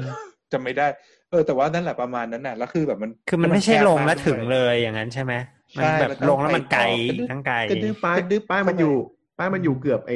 สำนักงานตำรวจอะ อืม แต่ตึกเราคือตึกฉุกเฉินน่ะ ม ที่อยู่ที่อยู่ติดเกือบติดแยกแล้วอ่ะ อืม ก็คือฝั่งถนนพระรามหนึ่ง ใช่ใช่ ทางฝั่งถนนลาดลาดลาดดำริ ได้ดำ อื ริ ม อ่าแต่ป้ายมันอยู่เลยไปทางนู้น อืมม ก็คือถือว่าค่อนข้างโหดสำหรับคนที่ที่ที่ที่ disability คนที่อืมนั่นแหละ อืม พอสมควร โรงพยาบาลอื่นๆ ก็ก็มีประสบปัญหาแบบนี้เหมือนกันไหมมีความรู้สึกว่าส่วน ค มา รั ก บ รถเมย์มันก็จะไปจอดอยู่แบบจุดหนึ่งแล้วที มี นี้คนไข้ก็ต้องกระดึบกระดึบไปเองอ่ะจนจนจนไปถึงถึงที่ที่ตรวจได้อะไรประมาณนั้น อ่าถ้าผ ลาม มา รั ลา บ มา ลา กับ มา มา ค่อนข้าง ล ไก ส ล มัยลหน้าโรงพยาบาลเลย ลามาก็หน้าโรงพยาบาลแหละแต่ต้องต้องผ่าน ต้องต้องเดินก่อน ต้องผ่านต้องผ่านกับดักนิดนึง เออ อืม กับดัก สี ก็ รา คือชก็สีราชก็หน้าโรงพยาบาลเหมือนกันแต่ว่าคือ ต้องขึ้นไปอ่ะ ใช่แต่มันมันต้องขึ้นแรมขึ้นไปแบบสูงมากอ่ะ แต่ว่าเขามีลิฟต์ไงสี่ล่าดอะแล้วป้ายรถเมล์คือเดินตรงไปนิดเดียวก็เข้าลิฟต์ได้เลย อืม ที่ลิฟต์ที่แย่งๆกันมีอยู่ตัวเดียวอะ อืม ลิฟต์ที่เป็นปกติเอ่อศูนย์เปลเขาจะใช้ตลอดเวลาอยู่แล้ว แต่ แต่จุฬาก็ง่ายนะโรงพยาบาลจุฬา อืม อืมจุฬามีป้ายรถเมล์รับโรงพยาบาลด้วย แต่ถ้าเทียบโรงพยาบาลอื่นนี่ต้องพูดเลยว่ามันยากนะ อย่างโรงพยาบาลสิรินธรอ่ะ อยู่ในซอยไปอีกประมาณโล อ่า โลกว่า อย่า ใช่ งโรงพยาบาลเจริญกรุงประชารัฐป้ายรถเมย์ก็ไม่ได้อยู่หน้าโรงพยาบาลก็ต้องเดินเข้าไปอีก อืม นี่ไงโรงพยาบาลธรรมศาสตร์ ประมาณธรรม ต้อง ศาส เข้า ตร์ ไปในเออต้องเข้าไปในมหาลัยก่อนอ่ะ แล้วก็ โรงพยาบาลธรรมศาสตร์คือรถเมย์ที่วิ่งเข้ามหาลัยอ่ะมันจอดใกล้ไหม ไม่ใกล้ ใช่ครับ มันไม่จอดใต้ตรงมหาตรงโรงพยาบาลครับ อ๋อเหรอ มันจะวิ่งทะลุไปเลยครับ ดังนั้น คือต้องเข้าไปข้างในแล้วออกมาอีกทีนึง แล้วก็นั่งรถรอบโรงพยาบาลได้ยนั่งรถรอบมหาลัยออกมา ใช่ คือรถที่เป็นเข้าไปมันจะคือรถไปบางขันมั้งอะไรประมาณนี้แล้วคือมันจะทางเข้าไปแล้วมันจะเป็นแบบ AIT ทางขวาโรงพยาบาลธรรมศาสตร์ทางซ้าย ใช่ อะ ใช่ มันจะ ใช่ ทะลุไปเลยทะลุเลย คือมันไม่จอดตรงนั้น ข้างหลังเลย เอ อื อ ม ต่างไปตรงศูนย์ในศูนย์กิจกรรมศูนย์อะไรข้างหลังนั่นเลย เออเออไปตรงนู้นเลย มันจะวิ่งผ่านแบบตึกเอ่อตึกบัญชีเก่าอะไรเงี้ยแล้วก็วิ่งเข้าไปในมหาลัยก่อน มันจะไม่จอดตรงโรงโซนโรงพยาบาล อืม ทั้งหมดที่เราพูดถึง มีโรงพยาบาลหนึ่ง คือ ที่แบบจดจำขึ้นใจก็คือเปาโลเปาโลปากน้ำเปาโลสุปราการอ่ะ อืม ตรงไหนวะ คือเข้าไปในซอย ระหว่างทางเข้าซอยเป็นแยก พออ ม คนแยกไปเป็นสะพานข้ามคลอง ซึ่งก็สูงมีความชันระดับหนึ่งแล้วก็ถึงหน้าโรงพยาบาล เอกชนแล้วนะ เออ อันนี้ ดู นนี้ มีความ เกชน ต้องพ นะ ยายามมาก ในการไปถึงโรงพยาบาล ทั้งหมดที่เราพูดมานี่คือโรงพยาบาลที่อยู่ในเมืองแล้ว อืม ใช่ใช่ ไม่แต่มันก็มันก็มีโรงพยาบาลที่ไปง่ายๆเรื่องเยอะแยะ อ่ะถ้าสมมติว่าให้โหวตอะโรงพยาบาลไหนในในเอาเฉพาะในกรุงเทพแล้วกัน เราว่าโรงพยาบาลไหนไปง่ายสุดจากรู้ โอ้มันมันมันยากดิเพราะว่าแต่ละคนมันมาจากคนละที่กัน มันต้อง ใช่ มันต้องถามว่าไปยังไงด้วยไง ถ้าขับรถไป อ่ะถ้าขับรถไปโรงพยาบาลไหนง่ายสุด มันก็ โรงพยาบาลไหนก็ได้อ่ะ เราว่า อยาก ขับรถไปขับรถ ถ ไปปัญหาคือไม่มีที่จอดไหม หรือว่าไป เออ ปัญหาคือไม่มีที่จอด อ๋อ ใช่ ตอนติดขัดในพื้นที่เนี่ยแต่คือคือโรงพยาบาลที่เราไปบ่อยเรารู้สึกว่ามันไปง่าย อืม จริง คือ แต่ถ้าคือ คิด คือ ถ้า พ คิด ญาไท ที่ ส จ อ อง ด อะ อะ มันมีทั้งรถไฟฟ้าแล้วก็รถเมล์ก็อยู่ข้างหน้า อ่าใช่เพื่อให้ แต่ถ้าคิดเรื่องที่จอดผมให้รามานะ เพราะว่า ให้รามานี่คือให้ติดลบปะ เปล่าให้ลาซานะเพราะไม่ต้องขับมาเลยอะ ไม่ต้องขับมา ไม่ไม่ให้รามาคืออย่าขับมาเลยอะมาอย่างอื่นเถอะ เออ เพราะว่ามองมองเรื่องของคนผู้ใช้งานจำนวนมาก แล้วก็ลานจอดรถที่อยู่ห่างไกลแม้จะมีรถหรือรถพามันกลับมาก็เถอะ อืม คือคิดแล้วรามาเนี่ย เลือกเป็นไปได้ก็นั่งแก๊ปนั่งแท็กซี่มาดีกว่า แล้วก็ อืม แก๊ปกับแท็กซี่จริงๆอ่ะชอบมารามานะช่วงเช้า เพราะมันได้คนกลับแน่ ใช่เพราะได้ คือ คน นั้ กลับ นมี แน่ คำถามอ่ะ อืม ถ้าอ ว่า ย่างอย่างอย่างแนทอะคือแนทไม่มีรถส่วนตัวหมายถึงว่าแนทขับรถไม่เป็นอยู่แล้วอย่างเงี้ยเออแล้วถ้าเราเป็นโรคที่ต้องมีความรับผิดชอบต่อสังคมเนี่ยอย่างเบาๆก็อีสุกอีใสอะแล้วเราจะเรียกรถสาธารณะอย่างเงี้ยเราต้องบอก ๆอ่า เขายังไง อืม หรือถ้าร้ายแรงกว่านั้นคือ อย่างอีสุกอีใสอะก็มันมันมันติด แต่ความเสี่ยงมันยังน้อยเขาอาจจะรับเราถ้าเขาไม่กลัว แต่ว่า นั่งต่อจากเราก็มีสิทธิ์ติดจากที่เราแบบไปพิง ใช่ ไว้ อืมแต่ทีเนี้ยถ้าเราเป็นอะไรที่ร้ายแรงเช่นโควิด หรืออาจจะไม่เป็นด้วยแค่ไอ ขึ้นรถ อืม เขาก็มีความรังเกียจอะไรอย่างเงี้ย อันนี้คือหนึ่งคือทำยังไงให้เขารับสองคือความรับผิดชอบต่อสังคมคือยังไงคือเราต้องขึ้นไปแล้วอธิบายเลยว่าพี่คะหนูเป็นอีสุกอีใสแต่ต้องการไปหาหมอแต่เดี๋ยวลงจากรถแล้วจะเอาแอลกอฮอล์เช็ดเบาะให้อย่างเงี้ยเหรอ ก็จริงๆ ถ้าสมมติว่าเป็นไม่รู้ของบริษัท Delivery อย่างอื่นเป็นไงหรือเปล่านะ แต่ถ้าเป็นแท็กซี่ที่เป็นสหกรณ์ที่โทรบอกอ่าถ้าเราโทรบอกเขาว่า เราเป็นโรคที่มีโอกาสที่จะแพร่โรคได้เนี่ยเขาก็จะจัดรถที่เขาพร้อมที่จะรับมาให้อีกทีหนึ่งแต่ต้องนัดหมายล่วงหน้าอย่างน้อย24ชั่วโมง อืม อืม บริการนี้ด้วย มีมีจริงๆ ตอนน้องสาวผมมาใช้บริการแบบนี้บ่อยมาก มันมันมันขอนี้ได้ปะมันจะมีพวกแบบหน่วยงานท้องถิ่นนะที่จะมีรถแบบไปรับอะ อ่า อันนั้นก็มี อันนั้นก็มี ก็เป็น แบบ อีกช้อยหนึ่งเนาะอืม แต่แต่ว่าในอันเออมันอยู่ในหัวข้อหลังๆเนาะแต่ว่า อืม พูดพูดมาก่อนเลยก็ได้ คืออย่างทุกวันเนี้ยอย่างเทศบาลแต่ละเทศบาลเนี่ย ต้องเป็นเทศบาลนะ หรืออบตเขาจะมีรถแอมบูเลนของตัวเอง ที่เมื่อปีที่แล้วที่ดราม่ากันว่า เฮ้ยทำไมสถาบันการแพทย์ฉุกเฉินแห่งชาติโดนตัดงบไปเยอะมากอะ่ะ ตัดโดนตัดไปเป็นพันล้านเลยมั้งใช่ไหมถ้าจำไม่ผิด เพราะว่าเขาโอนเอาสินทรัพย์ของพวกเนี้ยก็คือรถพยาบาลรถฉุกเฉินเนี่ย ไปให้อบตทั้งหมด อืม ตามตามเงื่อนไขเวลาที่เขากำหนดไว้อะกี่ปี อืม ว่าห้าปี อืม หกปีอะไรอ่ะ อืม อืม ทำให้ทุกอบตเนี่ยมีรถของตัวเองอย่างน้อยสองคัน อืม คือรถไว้ใช้แบบนี้ใช่ไหมครับ หมายถึงว่า ทั้ง ไว้ ทั้งพาคนไข้ติดเตียง คพารับคนไข้ติดเชื้อ อืม หรือว่าอะไรอย่างเงี้ยครับ ขนส่ง อืม แต่ปัญหาคือในกรุงเทพเนี่ย เราไม่รู้จะไปใช้ที่ไหน นั่นน่ะสิอืม คือมีของกรุงเทพธนาคมที่บริการฟรี อืม แจ้งได้จองได้ อืม ก อ่ะ รุงเทพธแล้วนาคมเป็นของเอกชนเนี่ย แล้วระบบโรงพยาบาลของกรุงเทพมหานครเองนี่มันเกี่ยวเนื่องกันไหมอะ เรารีเควสได้ แต่ อย่าง แต่ ศูน เสี ย์สายธาร เงิ ณ น สุขได้ศูนย์สาธารณสุขสามารถแจ้งเขาได้ เออแต่ว่าแต่ว่าค่าบริการเบิกไม่ได้ อืม ใช่ รีเควสพระได้ไหม รีเควสละก็คือว่าพอไปถึงจะได้ให้ ไปวัด พระสวดเลย ก็คือให้พระนั่งอยู่ในรถด้วยก็คือขึ้นมาปุ๊บสวด พระนังหน้ามีโลงมีทูบ แล้วก็โยนเหรียญท้ายรถอะไรเนี่ยไม่ใช่ กลับมาครับ มีภาพ ก็ ถ่าย ก็ พร้อ มัน ม จริงๆแล้วมันมีบริการพวกนี้รวมถึงบริการที่เป็นเอกชนเพียวๆที่เป็นธุรกิจเลย อืม อันนี้เห็น เที่ยว บ่ ห อ นึ่ ย งเที่ยวหนึ่งก็จะประมาณพันห้า อืม ขึ้นไป อืม แล้วแต่เลเวลอย่างเช่น ไปอย่างเดียวไปกลับมีพยาบาลด้วยไหม หรือว่ามีแค่พาราเมดิก หรือว่ามีลุงไรไปด้วย โอ้ยอันนั้นเป็นแสนละมั้งไม่กล้าใช้บริการหรอก อาจจะฟรีก็ได้นะลุงไรเนี่ยฮะ ฟรีค่าลุงไรไงไม่ฟรีค่ารถ ก็ก็ โอเค ก็อาจจะลองหากันได้นะครับ แต่ว่าเมื่อกี้ที่ที่แนทถามเนี่ย ถ้าสมมติว่าเป็นคนไข้ที่ อ่ะทางเลือกทางด้านการเงินก็ลำบาก อืม เราทำยังไงดีอ่ะ มันมีทั้งคนที่แพร่เชื้อและคนที่รับเชื้อ อืม ลุงไร น่าจะเชี่ยวชาญที่สุดเรื่องนี้ทำยังไง เดี๋ยวเขามว่าไงนะ ก็อย่างคนไข้แบบวันโรค ถ้าเรา ค เป็น นไข้ อีสุกอีใสแล้วขึ้นรถเมย์อย่างเงี้ย อืม ทำไงดี ที่จะแบบปลอดภัยกับคนอื่น ก็ถ้าถ้าอย่างนั้นเนี่ยทั่วๆไปก็ป้องกันตัวเองแหละ เพราะว่าคืออย่างอิสุอิสัยเนี่ยติดต่อได้สองทางคือทาง droplet ไอเอยอะไรเงี้ย แล้วก็ทาง คือ ทางน้ำที่แตกออกมาจากตุ่อืมม อืม ก็คือ ถ้าคือน้ำไม่แตกก็โอเค ถ้า น้ำไม่แตกก็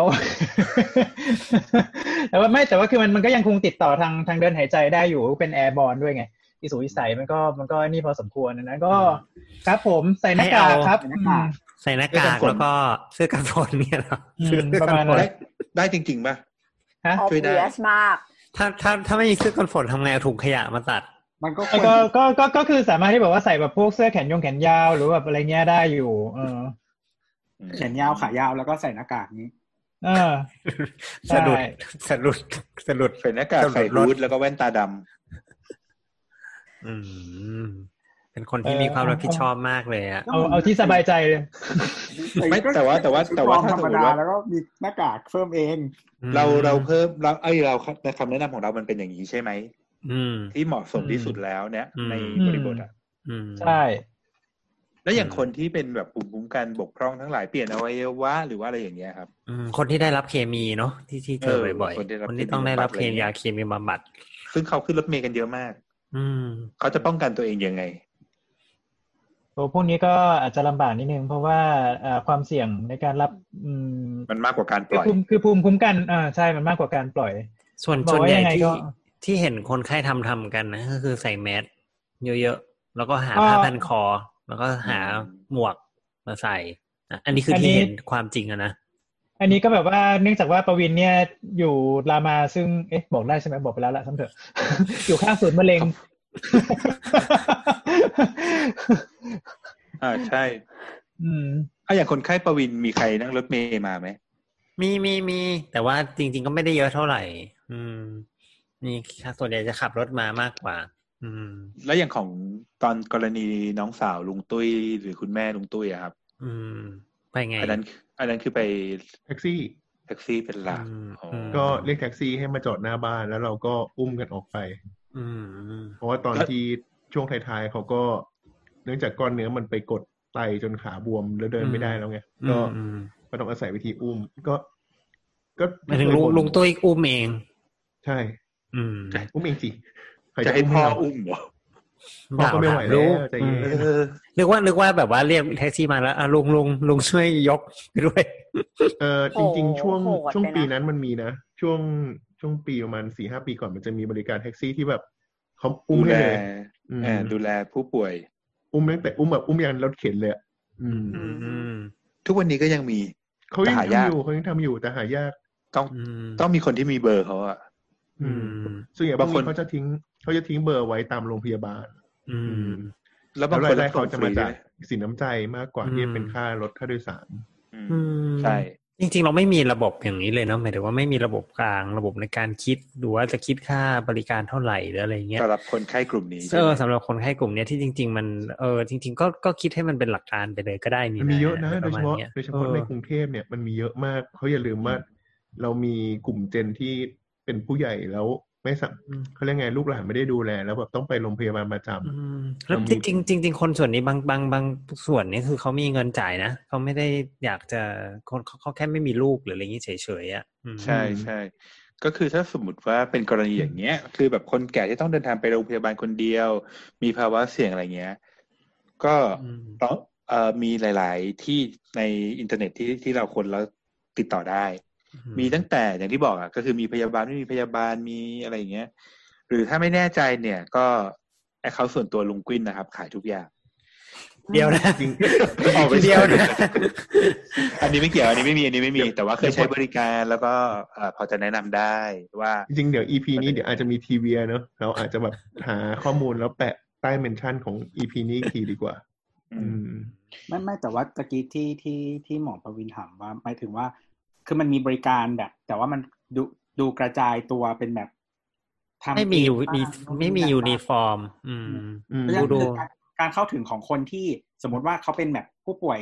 ใหม่ๆเจ็บที่ยังไม่เคยใช้บริการมาก่อน วันนี้มีปัญหาหรือ เอ ห อ รือ เขาไม่รู้จะหาจาก คนรอบ ไหนเนาะเบอร์อย่างเงี้ย ใช่ อืม จริงเราว่ามันเราว่ามีปัญหา อืม ถึงบอกว่าถ้าสมมุติว่าไอ้นั่นจริงๆอะติดถามได้แต่ว่าจะไม่ได้บอกว่า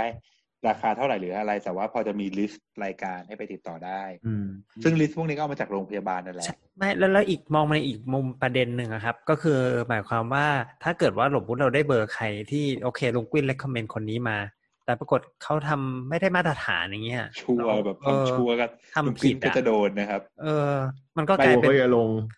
เออ เพราะเพราะฉะนั้นก็หมายถึงว่า ถ้าถ้าจะถามข้อมูลเนี่ย เราจะให้ข้อมูลที่โรงพยาบาลเขาแปะไว้ อืมอืม เอ่อ ประเด็น เราจะไม่ได้ให้ของเราที่เราติดต่อ รู้ เพราะเราไม่รู้ว่ามันจะดีหรือไม่ดี แต่ประเด็นคือมันก็ไม่มีคนควบคุมมาตรฐานให้ด้วยไง อืม อืม อืม คือมันไม่มีทั้งระบบ พวกเนี้ยครับ ขึ้า มันจะมี แล้วก็ไการแบบควบคุมเลย มีสองกลุ่ม คือกลุ่มที่ผ่านการอบรมเบสิ c ไลฟ์ซัพพอร์ตจริง อืม ๆ ซึ่งบางทีก็จะเป็นรถมูลนิธิหรืออะไรอย่างเงี้ย อืม ที่ที่นอกเวลาที่เขาอยู่เวรเขาก็จะมาขับ รถมูลนิธิเขาจะรับไหมอ่ะไอแบบเนี้ยที่ไป มี ส่งแล้วไป มี ธร รับรมดา ด้วย ไม่ คือ ไม่ได้ไป คือ ฉุกเฉินอะไร คือจะเป็นในส่วนของที่บอกว่าก็อย่างที่ที่ลุงกลิ้นบอกเมื่อกี้คือ คือนอกเวลาและนอกเวลาแล้วเขาก็เออมาขับพวกนี้คือคือคือเราก็ไม่เชิงเป็นรถของมูลนิธิจริง ๆ แต่ว่าคือ จริงๆเป็น คือ เป็นรถของเขาแต่ว่าตัวเขาว่าทำงานมูล เอ นิธิ อเออ อืมก็คือ ก็ เป็น ประมาณนั้น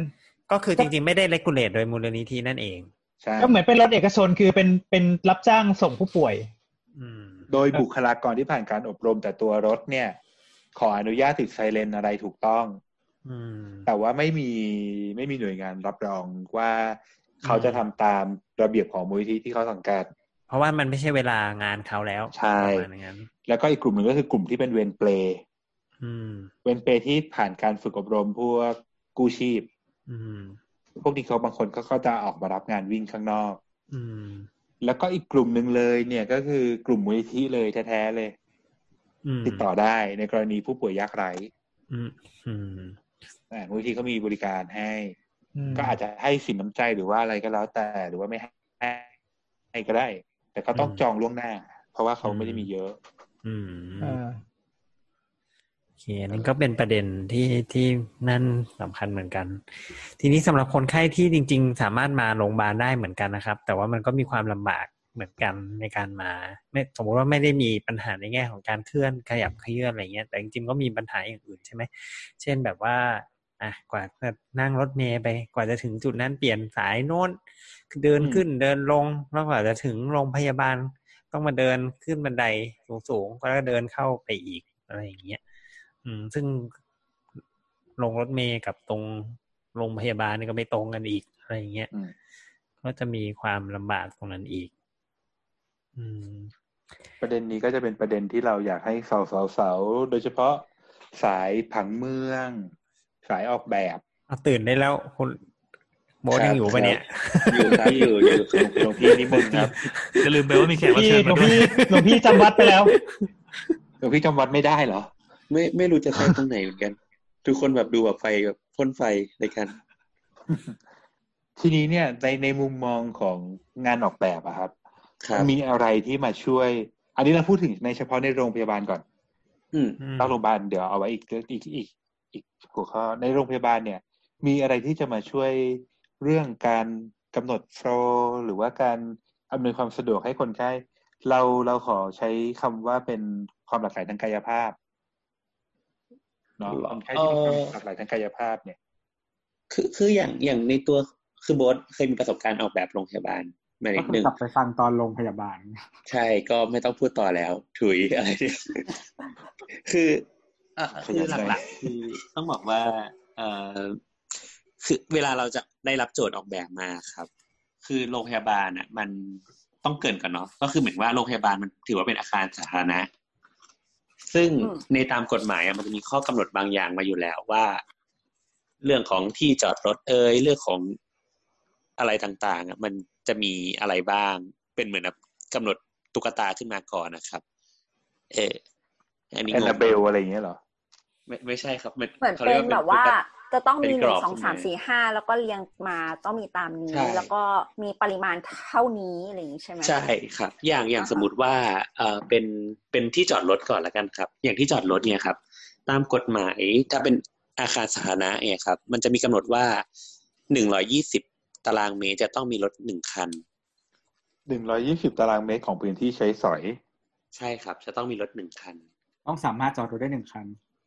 เอ่อต้องมีเอ่อที่จอดรถหนึ่งคันใช่ครับอ่ะแต่คราวเนี้ยมันก็จะมีปัญหาปัญหาคืออนาคตก็คือต่อไปก็คือ เช่นพวกที่จอดรถสำหรับก่อนเลยกแหละไรคนชราที่จอดรถที่พิพิเศษอ่ะ อืม อืม เออ มันก็จะมีกฎหมายกำหนด เช่นว่า ถ้าเกิดไม่เกินห้าสิบคัน ต้องมีที่จอดรถคนพิการหนึ่งคัน ถ้าเกิด อืม หนึ่งร้อยคัน ก็ต้องมีที่จอดรถคนพิการสองคันอะไรเงี้ยครับ ก็จะมีกำหนดมาเรื่อยๆเออประมาณ เดี๋ยวนะอีกทีหนึ่งแสดงว่าสัดส่วนของที่จอดรถคนพิการเนี่ย มันเป็นเปอร์เซ็นต์น้อยมาก เอ่อคือตอนเนี้ยครับค่อนค่อนข้างน้อย แต่ว่าอันเนี้ยบทเอ่ออิงจากประกาศเป็นกฎกระทรวงปี น่าจะปีสี่แปด อ่า ครับ ๆ ซึ่งยังไม่ เอออั อัปเดตทุกวันนี้ ใช่ น่าจะยังไม่อัปเดตครับ น่าจะน่าจะยังอิงตัวนี้อยู่ ใช่ คือของโรงของโรงพยาบาลก็คือใช้กฎเดียวกับอาคารสาธารณะอันอื่นๆหรอ อื่น อะไรนะครับโทษที เมื่อเมื่อกี้ตัวบอกว่า โรงพยาบาลใช้ระเบียบเดียวกับอาคารสาธารณะที่อื่น แบบอื่นๆ อย่างเช่น อาคารรัฐสภาหรือว่าอะไร อ๋อ ถูกไหม คือเอ่อเข้าเข้าใจว่าคือเมื่อกี้ไปนั่งอ่านกฎกระทรวงอ่ะคือโรงพยาบาลมันอยู่ในหมวดอาคารสาธารณะ ตอนนี้เท่าที่เจอนะ อืม ยังไม่มันยังไม่มีอาคารแบบเฉพาะที่เป็นโรงพยาบาล อืม คือมันจะมีพวกแบบแยกเป็นอาคารมมหรสพอาคารศูนย์การค้า โรงแรมคอนโดมิเนียมอะไรพวกเนี่ยแยกแต่ว่าในหมวดหมู่ที่เป็นโรงพยาบาลโดยเฉพาะอะเข้าใจว่าอยู่ในหมวดหมู่อาคารสาธารณะณตอนนี้นะ เออ แต่ทีนี้โรงพยาบาลจะมีข้อกำหนดอื่น ๆ ที่เป็น ใช่ใช่ใช่ ที่เป็นรูปแบบเฉพาะของโรงพยาบาลด้วย ใช่ ใช่ไหม ครับ ใช่ เออคราวนี้คราวนี้ เออควคือคราวเนี้ยในโรงพยาบาลก็อธิบายยังไงดีอะคือการการเริ่มออกแบบโรงพยาบาลมันก็มีการแบ่งโซนนิ่งใช่ไหม อืม ถ้าสมมติเอาถึงแค่การเข้าถึงโรงพยาบาลอย่างเดียวอะก็ถ้าเท่าที่ ถ้าเท่าที่เคยออกแบบมา ก็จะมีเหมือนที่เคยพูดไปว่า ในโรงพยาบาลส่วนมากก็คือจะใช้ เขาเรียกอะไรอะที่กับออฟข้างหน้าครับ ใช้ร่วมกันเลย ระหว่าง อ่า ห้องฉุกเฉินแล้วก็การเข้าแบบ OPD ทั่วๆไป อ่า เออ OPD แต่ว่าในโรงพยาบาลที่มันใหญ่หรือว่าใหม่ขึ้นมาหน่อยเนี่ยครับ เขามักจะทำทางเข้า OPD กับทางเข้าฉุกเฉินแยกกัน อืม เออ ซึ่งมันก็จะช่วยในการโฟลว์คนประมาณหนึ่งเลยอะไรอย่างเงี้ย ยกขอขออนุญาตยกตัวอย่างโรงพยาบาลแถว เอ่อ ๆ เอ่ ที่ อโรงพยาบาลที่เคยไปดูงานมาก็คือศิริศิริราชปิยะมหาการุณ ครับ มหาราชการุณ เออ ไม่เคยเรียกถูกเลย อ่าอ่าเป็นสีราดแพงกับสีราดธรรมดาแล้วกัน ใช่เป็น IPH SIPH IPS ใช่ครับ อันเนี้ยคือจะมีทางเข้าแยกกันอย่างชัดเจนก็คือชั้นกราว for ชั้นชั้นชั้นกราว for ชั้นจีอ่ะ อ่าฮะ ก็จะเป็น เป็น อะไร ER วะเออเป็น ER ส่วนขึ้นมาชั้นหนึ่งก็คือ ก็จะเป็นแรมขึ้นไป ใช่ครับแรมสูงสูงๆลักษณะการใช้งานก็จะไม่เหมือนกัน แต่ ก็ไปติดอยู่ตรงหน้าศิริราชเหมือนกัน ใช่ ซึ่ง ใช่แต่ หน้าวงเวียน ติดตรงหน้าเหมือน โล โรง ใน เรียน โรงพ ที่ ยา เดิ บาล ม แล้วกัน สีราดสีราดใหม่กับสีราดเดิมเนี่ย ตรงตึก ให้ อเม มัน ริกันที่เราเชิงใช้เป็น ER ทุกวันเนี้ย อ่ะ เราที่เป็นที่เป็น ER เป็น trauma OPD และอื่นๆอีกมากมายอ่ะไอ้ตึกหน้าตรงป้ายรถเมล์อะ อืม เอ่ ตัว อ OPD ตัว OPD ตึก OPD ซึ่งมันรวมทุกอย่างไงมันมันมันดีไซน์กลับกันกับของที่ที่โบทบอกของตึกปิยะ ตรงที่ว่า ตรงนั้นเนี่ย ER ไม่ต้องขึ้นแลมป์คนไข้ทั่วไปอ่ะ ขึ้นด้านล่างเข้าด้านหลัง อืม อ๋อ มีจุด drop off อ เพ ยู่ ราะว่า ด้าน ตร ใน ง เพราะว่าตอนนั้นวิธีคิดมันคือทางหลักมันคือแม่น้ำปะ เป็นถนน ฮะ นี่แหละ ถึงขนาดนั้นเลยเหรอ เออสี ไม่ไม่ แรก คื ถูก อ ดีไซน์ให้เดินทางได้ทุกทาง อืม ตัวตัวแผนนะตัวผังกันแน่ อืม จำได้มันมีฝั่งหนึ่งที่เหมือนกับว่า เป็นสะพานมาปุ๊บแล้วก็โรงพยาบาลเลยอ่ะซึ่งจริง ใช่ ๆมันดูทำให้แบบรถรถติดแน่ ซึ่งไอ้ สะ สะพาพาน นนั้นเนี่ย สะพานแล้วลงมาเลยนั่นคือลงลงหลังโรงพยาบาล เออซึ่งตรงนั้นเนี่ยมันเป็นตรงตรง ER ข้างหลังโรงพยาบาลเนี่ยมันมันจะเข้าไปที่ SIPH เดี๋ยว แล้ว สะ นะ พานมันมีลงทางตรงกับลงทางเฉียง อ๋อเออลงทางเฉียงเออถ้าลงถ้าลงทางตรงมันก็ลงไปที่ที่ข้างหน้า ER ก่อน ER กับตึกตึกผู้ป่วยนอก OPD ธรรมดา อื อื ม ม แต่ว่า OPD ตอนเนี้ยเขาปรับจุด drop off ไปตรง trauma แล้ว อืม ไปก็คือเลี้ยวเข้าโรงพยาบาลไปก่อน เราถึงส่งคน เพราะฉะนั้นมันก็จะไม่มาขวางช่องทาง ER คือพยายามจะแตกกิ่ง แต่ปรากฏก็ไป ใช่ ติดอยู่ตรงสะพานข้ามคลองนั่นแห ใช่ ละ คือแบบ เออ ส อ่า ภาพ เพราะว่า คือ เพราะว่าผังผังตึกของศิริราชมันเละมาก ๆงงมากเลยอ่ะเดินข้างในแล้วแบบงงมาก เฮ้ยลุงแต่ว่าผมพิสูจน์มาหลายคนแล้วเขาบอกว่าผังตึกของรามาเนี่ยหนักกว่าเยอะ มันเพราะว่ามันแบ่งเป็นก้อนก้อน แล้วก็ แต่ว่า ต้องเดินมุดไปมุดมาทางเชื่อมอ่ะ ๆแต่ว่าขอ มั ง นก็ ศิริราชมันคือแบบตรงอย่างเดียวอ่ะ มันเป็นก้างปลาเนาะพอตรงอย่างเดียวแล้วก็แยกซ้าย เออ แยกขวา คือของศิริราชอ่ะมันมันจริงๆมันเหมือนเป็นบล็อกไงมันคือมันมันแบบว่าเป็นถนนถนนระหว่างตึกแล้วก็แบบว่าเออตึกตึกเนี้ยคือมันมันก็จะแบบเดินเข้ามันก็จะเป็นสี่เหลี่ยมกันหมดอะแต่ของรามานี่เท่าที่แบบว่าเคยจำได้เนี่ยอารมณ์แบบเหมือนแบบเดินตรไปงนี้ แล้วก็แบบเอ๊ะมันเข้ามันเข้าไปแล้วมันมีแบบเหมือนทางแคบๆแล้วก็แบบมีทางมืดๆแล้วก็แบบมีอะไรเงี้ยเต็มไปหมดเลยอ่ะ คือเดินเดินไปปุ๊บจะเห็นชันชาลาเก้าเศษสามส่วนสี่อะไรอย่างเงี้ยนะ เนี่ยจิตวิทยาเขาทำทางลอยฟ้าแล้ว ลึกลับสุด ของกินรอบโรงพยาบาลก็ไม่มี เออ อะไรนี่ ๆเออ แกจะบูลลี่กันเรื่องนี้ไม่ได้ เดี๋ยว ไอ้ นะ เรื่องไอ้เรื่องตึกกับผังในโรงพยาบาลคือจริงๆเราเหมือนเหมือนเราเคยถามประมาณเนี้ยในทั้ง อื อี ม พี อืม โรงพยาบาลแล้วกับอะไรไม่รู้อีกอีพีหนึ่งแต่ว่า อืม ยังไม่ได้ ไม่มีใครตอบได้คือโรงพยาบาลรัฐอ่ะมันมีตึกหลาย ๆ ตึกใช่ไหมจำนวนตึกเยอะ อืม อืม ๆ แล้วทีเนี้ยมันมันมันเป็นปัญหาใช่ไหมกับการใช้งาน เป็น เป็นใช่ใช่ ก็คือว่าคนไข้ก็จะงงนั่นแหละว่าอ่ะตรงลงต้องเป็นตรงไหนวะ หรืออะไรเงี้ย ตึก อืม หนึ่งอาคารสี่อยู่ตรงไหนครับ อะไรประมาณอย่างเงี้ย ไม่ ว่า แต่แต่ว่าโบทกำลังคิดว่ามันเป็นเป็นปัญหาของการแบบ ค่อยๆ เบิกจ่ายงบมาทำปะเหมือนว่าค่อยๆ ขยายไปเรื่อยๆอะ อืม ก็ด้วย แต่เอกชนมันคือการลงเงินก้อนเดียวก็คือทุกอย่างคอมพลีท อืม แต่ แต่ ใช่ เอกชนที่มี ส่วน ปัญหาเนี่ยอย่างนี้มันก็มีเหมือนกันเนาะที่มันสร้างเป็นโรงพยาบาลเป็นเฟสเฟสๆอ่ะ เอาโรงพยาบาลอันดับหนึ่งของประเทศไทย อืม เลยแล้วกันเอกชนนะขออนุญาตเอ่ยนาม คือโรงพยาบาลกรุงเทพเก่าเก่าแก่ที่สุดอ่ะตรงซอยสุขวิจัยอ่ะ อืม อันนี้เขาก็เหมือนกันคือเขาค่อยๆสร้างเฟสนี้ พอแบบเขาขยายตัวแล้วระดมระระดมทุนได้ เขาก็สร้างเฟสหนึ่งต่อไปเรื่อยเพราะฉะนั้นเขาจะมีตึกที่ดูเหมือนกระจัดกระจาย แต่เขามีช่อง กระจาย ทาง จริงๆ ในการเชื่อม อืม อ๋อ มัน มันมีอีกปัญหาหนึ่งที่ ที่เท่าที่รู้มา ก็คือ เช่นแบบ แผนกนี้ทำเงินได้มากกว่าแผนกนี้ ดังนั้นอีกแผนกนี้ต้องโดนเตะออกไป อืม แผนก เพื่อขยายแผนกที่ทำเงินได้มากกว่า ใช่ ได้ ใช่ มากกว่า อืม ก็มี ก็มันริดไดรฟ์ไปเงินแต่แต่มันมีอีกอันหนึงอ่ะคือหมายถึงว่านอกจากหลายตึกแล้วอ่ะคือผังการเดินก็งงแล้ว แล้วก็หมายถึงว่าพื้นที่รอบๆโรงพยาบาลเองอ่ะหมายถึงว่าถนนหรืออะไรต่างๆ ที่ที่เราควรจะใช้สัญจรระหว่าง จุดตึกต่างๆ เนี่ยมันบางทีมันดูแบบไม่ universal design อ่า ใช่ อันนี้เปิดจุฬาปะจุฬานี่เห็นภาพชัด ทุก มา โร ก งพยาบาลเลย คือเหมือนโรงพยาบาลเอกชนสมมติว่าโอเค มันมีหลายตึกเหมือนกัน แต่ว่ามันมีการเชื่อมตึกหรืออะไรแบบนี้ที่ อืม ก็คือเขาอาจจะดีไซน์ให้มันแบบใช้พื้นที่น้อยๆอะไรเงี้ยซึ่งซึ่งสุดท้ายแล้วการเดินทางภายในโรงพยาบาลมันก็ดูง่าย Seamless กว่า อืม อืม จริง ๆ เราว่ามันมันอาจจะต้องมันมันเราว่ามันมีหลายมิติอะแต่ว่าจริง ๆ อย่างที่บอกว่าตามกฎหมายหรือข้อบังคับอะของพื้นที่สาธารณะมันจะมีการกำหนดอยู่แล้ว เช่น ระยะแลมระยะทางเดินนู่นนี่นั่น จะมีกำหนดกรอบมาอยู่แล้ว แต่ว่า ไม่แต่นะมันเป็นมองมองเป็นแบบมุมหนึ่งตึกมันไม่ได้มองมุมแบบหมู่ตึกหรือว่าพื้นที่ทั้งโรงพยาบาล เพราะฉะนั้นถ้า อืม ถ้าเราถ้าเรามามองว่า อ่าถ้าอย่างนั้นการแยกของอ่ะไอตัว urban ไอยของของตัว universal design ในโรงพยาบาลเนี่ย เราแบ่งในระดับของ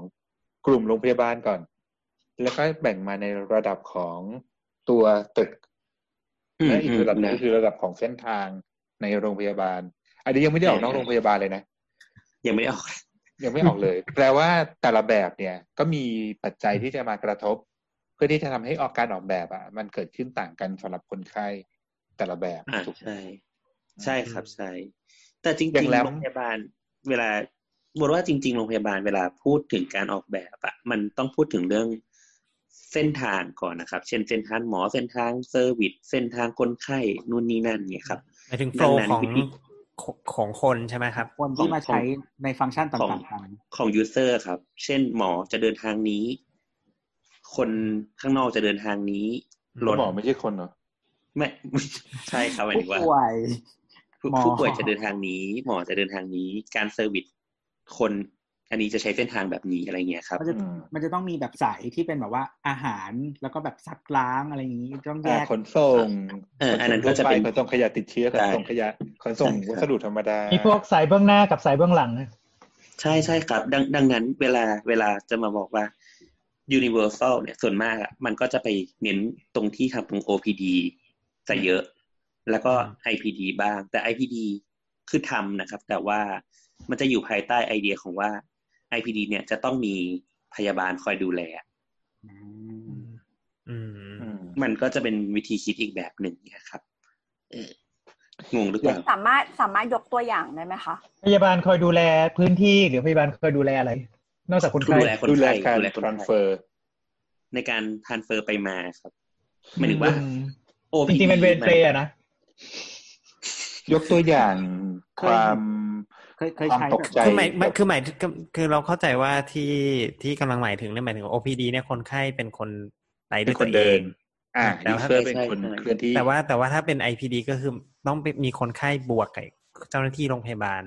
อืม แล้วก็ ต้อง ฟา ใช้ ซิลิ เป็น ตี้ แบบนั้น อื่นๆที่เคลื่อนที่ไปด้วย ถูกถูกต้องครับ เพราะฉะนั้นเนี่ยเส้นทางที่กำหนดมันจะต่างกัน ใช่วิธีคิดของเส้นทางมันจะต่างกันครับ อ่าอย่างเช่นสมมติว่าเราทำเป็น cover way เนี่ย อืม ขนาดสองเมตร ให้คนทั่วไป อืม เดิน มันก็จบ ก็ผู้ป่วย อืม นอก ใช่ เดินสวนไปสวนกนมาได้ อืม แต่พอ ใช่ เราเป็น ครับ cover way สำหรับเอ่อรถแอมรถรถไอ้มินิแอมบู ร เล ถ น เข็น อืม สำหรับแบบโรงพยาบาลเราอะที่เป็นรถไฟฟ้า อืมแล้วเราเป็นแบบรถเข็นกันก็ได้รถเข็น อ่ะรถเข็น แล้วก็ต้อง ก็ได้ ก็ต้องมีรถเข็นซึ่งพอให้คนที่เข็นเนี่ย มีข เข็ ยับ นส่วน ได้ กันได้ เข็ส่ แล้วคน ได้ เดิน อะไร ก็ อย่าง เดิน นั้น แซงได้ อืม ใช่ครับ หรือว่าแบบจุดหมุนของรถเข็นอะไรเงี้ยครับ อืม เออ เคยเคยใช้แบบว่าตอนที่ตอนที่ไปโรงพยาบาลแล้ว ตอนที่นั่งรถเข็นแล้วพนักงานเอ่อผู้รุษพยาบาลเขาเขียนให้อ่ะเขาจะใช้ลิฟต์อีกตัวหนึ่ง อืม อืม ลิฟต์ล็อก ไม่ได้ไม่ได้ใช้ลิฟต์ปกติที่แบบของของโรงพยาบาลอะไรเงี้ยใช้ลิฟต์อีกทางหนึ่งแล้วก็ การเปิด คือใช้ลิ เปิ ฟ ด ต์ทิ้งขยะ ประตูไม่ใช่ มันมันเหมือนมันเป็นคือทางเดินมันเป็นอีกทางเดินหนึ่งแล้วเขาก็ใช้ลิฟต์ตัวนั้น ซึ่งซึ่งคนน้อยกว่าเนี่ยแล้ว คื ก็ อทั่วๆไปพวก จะเปิด เอ่อลิฟต์ที่ขนไม่ใช่ขนลิฟต์ลิฟต์ที่ให้ผู้ป่วย ลิฟต์ที่ลิฟต์ที่ให้ผู้ป่วยใช้ที่แบบว่าเอ่อจำเป็นที่จะต้องเอ่อมีมีการเขียนหรือมีการอะไรแบบเนี้ยเอ่อตัวตัวลักษณะการออกแบบแบบลิฟต์มันก็จะเป็นลิฟต์สำหรับขนเปลหรือว่าขนขน ลิฟต์ขนาดใหญ่ เอ่อนั่นอยู่แล้ว ใช่ ค่อนข้าง ใช่ ค่อนข้างใหญ่ ลิฟต์ แล้วก็พวกนี้ ประตูใหญ่ คือมันก็จะเป็นเหมือนแบบว่าเป็นเป็นลิฟต์ที่อยู่เบื้องหลังประมาณหนึ่งเอ่อเพราะว่าคือเพราะว่าคือเอ่อบางทีเราเข็นคนไข้อยู่ในเปลหรือว่าแบบอะไรเงี้ยมันออกออกไปดูขึ้นขึ้น ขึ้นลิฟต์ไปพร้อมกับ เอ่อลิฟต์ทางด้านหน้าที่ให้ผู้ป่วย OPD หรือว่าคนเยี่ยมขึ้นไปเนี่ยมันก็ดูไม่ค่อยดี นอกจากนี้คือมันไม่ค่อยสะดวกด้วย แล้วก็เอ่อมันก็จะทำให้คนไข้คนไข้ที่แบบว่าเดินได้ปกติอะไรเงี้ยพวกพวกนี้จะรอนาน อืม อืม แล้วก็จะมีการใช้งานร่วมกับลิฟต์ของการขนเตียงประเภทอื่น เช่นเตียงที่มีฝาครอบ เตียงเตียงที่ไปนิติเวชอ่ะ อืม อืม พวกเนี้ยเขาก็จะใช้เตียงเขาก็จะใช้ลิฟต์แยก จริง ๆ เราน่าจะ อันนี้อันนี้ขอขอติดไว้ก่อนว่าไอ้หัวข้อเนี้ยน่าพูดถึงนะเรื่องการดีไซน์เส้นทางในโรงพยาบาลเฉพาะดีไซน์เส้นทางเลยฟ a ซิลิตี้ในพวกเนี้ย อืม ไว้ก่อนเลย แต่ว่าแต่ว่าถ้าเราพูดถึงเรื่องของ universal design หรือว่าการแบ่งประเภทพวกเนี้ย มันก็ หลักการ โอเค ก็คือเหมือนกับว่าคอนเซิร์นว่าดูว่าทั้งหมดเนี่ยยูเซอร์จะเป็นใครบ้าง ใช่ แล้วก็วิธีการที่เหมาะสมสำหรับ user user แต่ละกลุ่ม อืม แล้วก็การจัด flow ของ user แต่ละกลุ่ม อืม เพราะ user ในโรงพยาบาลหลักๆ ถ้าถ้าเราแบ่งก็แบ่งเป็นสามไทป์คือบุคลากร ผู้ป่วยที่เป็น ambulate เดินได้ กับผู้ป่วยที่ต้องใช้ต้องใช้อุปกรณ์เคลื่อนย้าย อืม ทั้งสามวันนี้ใช้เวลาในการเดินทางไม่เท่ากัน ความเร็วลิฟต์ก็ไม่เท่ากัน ลิฟต์แต่ละแบบความเร็วไม่เท่ากัน บางอันก็ช้าบางอันก็เร็ว อืมใช่ครับ ส่วนมากจะไม่เท่ากันครับ อืม อ่ะให้ให้โบทเล่าประสบการณ์ที่ไปช่วยออกแบบโรงพยาบาลหน่อยครับ ว่าไปทำโรงพยาบาลเขาพังหรือเปล่า อ้าว ก็ ทำไมมันอย่างนี้เละล่ะ เทะเลย เออ เอ่อ กวินอย่าบูลลี่ดิโอนเขาไปตรวจเปิดโรงพยาบาลด้วยนะ จริงดิ เออใช่ครับโรงพยาบาลยังสร้างไม่เสร็จเลย แต่ว่าเป็นโรง อ้าว เขาเก็บไม่ใช่ หรอนเอ่อก็เป็นโรงพยาบาลขนาดค่อนข้างใหญ่ครับ ประมาณแสนกว่าตารางเมตร อ่าฮะ แผนก็ตารางเมตร มี นึกไม่ออกอะมันคือประมาณกี่ชั้น เอาเอาเป็นว่าตึกกี่ชั้น ตึก เป็นบ โร น งพพื้นที่ ยาบาล กี่ไร่ มีตึกโรงพยาบาลมีประมาณสิบสามชั้นหรือสิบห้าชั้นประมาณเนี้ยจำจำไม่ได้แล้ว อืม แล้วก็มีสถาบันวิจัย แล้วก็มี อืม หอพักผู้ป่วย อืม พี่พี่ข อะ อ ไร อ เขา นุ จะ ญา ไป ตถามพิกัดว่าอยู่แถวๆบางเขนอะไรอย่างงี้ป่ะ อยู่แถวแถวๆหลักสี่ อืม ก็โรงพยาบาลจังหวัดอะไรสักจังหวัดหนึ่งได้เลย ไม่เป็นโรงพยาบา ถลนนวิภาวดี ช่างมันครับชื่อโรงพยาบาลไป โอเคครับ แล้วก็ก็คือไอตัวของโรงพยาบาลครับ ในฐานะที่แบบออกแบบตอนแรกก็คือสิ่งทำสิ่งแรกก็คือกำหนด เขาเรียกอะไรอะดีพาร์ตเมนต์ของมันอะว่ามีกี่แผนกก่อน อืม เออ แล้วพอเนี่ย เออมีมีแผนกเท่าไหร่ กี่แผนก อืม แล้วก็ดูเรื่องของการวางโซนนิ่งว่าส่วนรับรองจะต้องอยู่ตรงไหน แผนกจะต้องเชื่อมต่อกันยังไง เช่น สมมติว่าอย่างโรงพยาบาลที่ออกแบบครับ ก็แผนกรังสีวิทยาครับ อืม ก็จะติดกับแผนก emergency อะ อืม อะไรพวกเนี้ย อันนี้เราเคยคุยกันไปรอบหนึ่งแล้วนะ อืม เรื่องเรื่องห้องฉุกเฉินนะ อืม หรือแล้วก็เนี่ยครับ ก็ดูเรื่องแผนกแล้วก็จะดูเรื่องก็ก็แบ่งโซนไปแล้วก็ขึ้นไปเป็นแบบข้างบนก็เป็นพวก IPD ต่าง อืม ๆประมาณนี้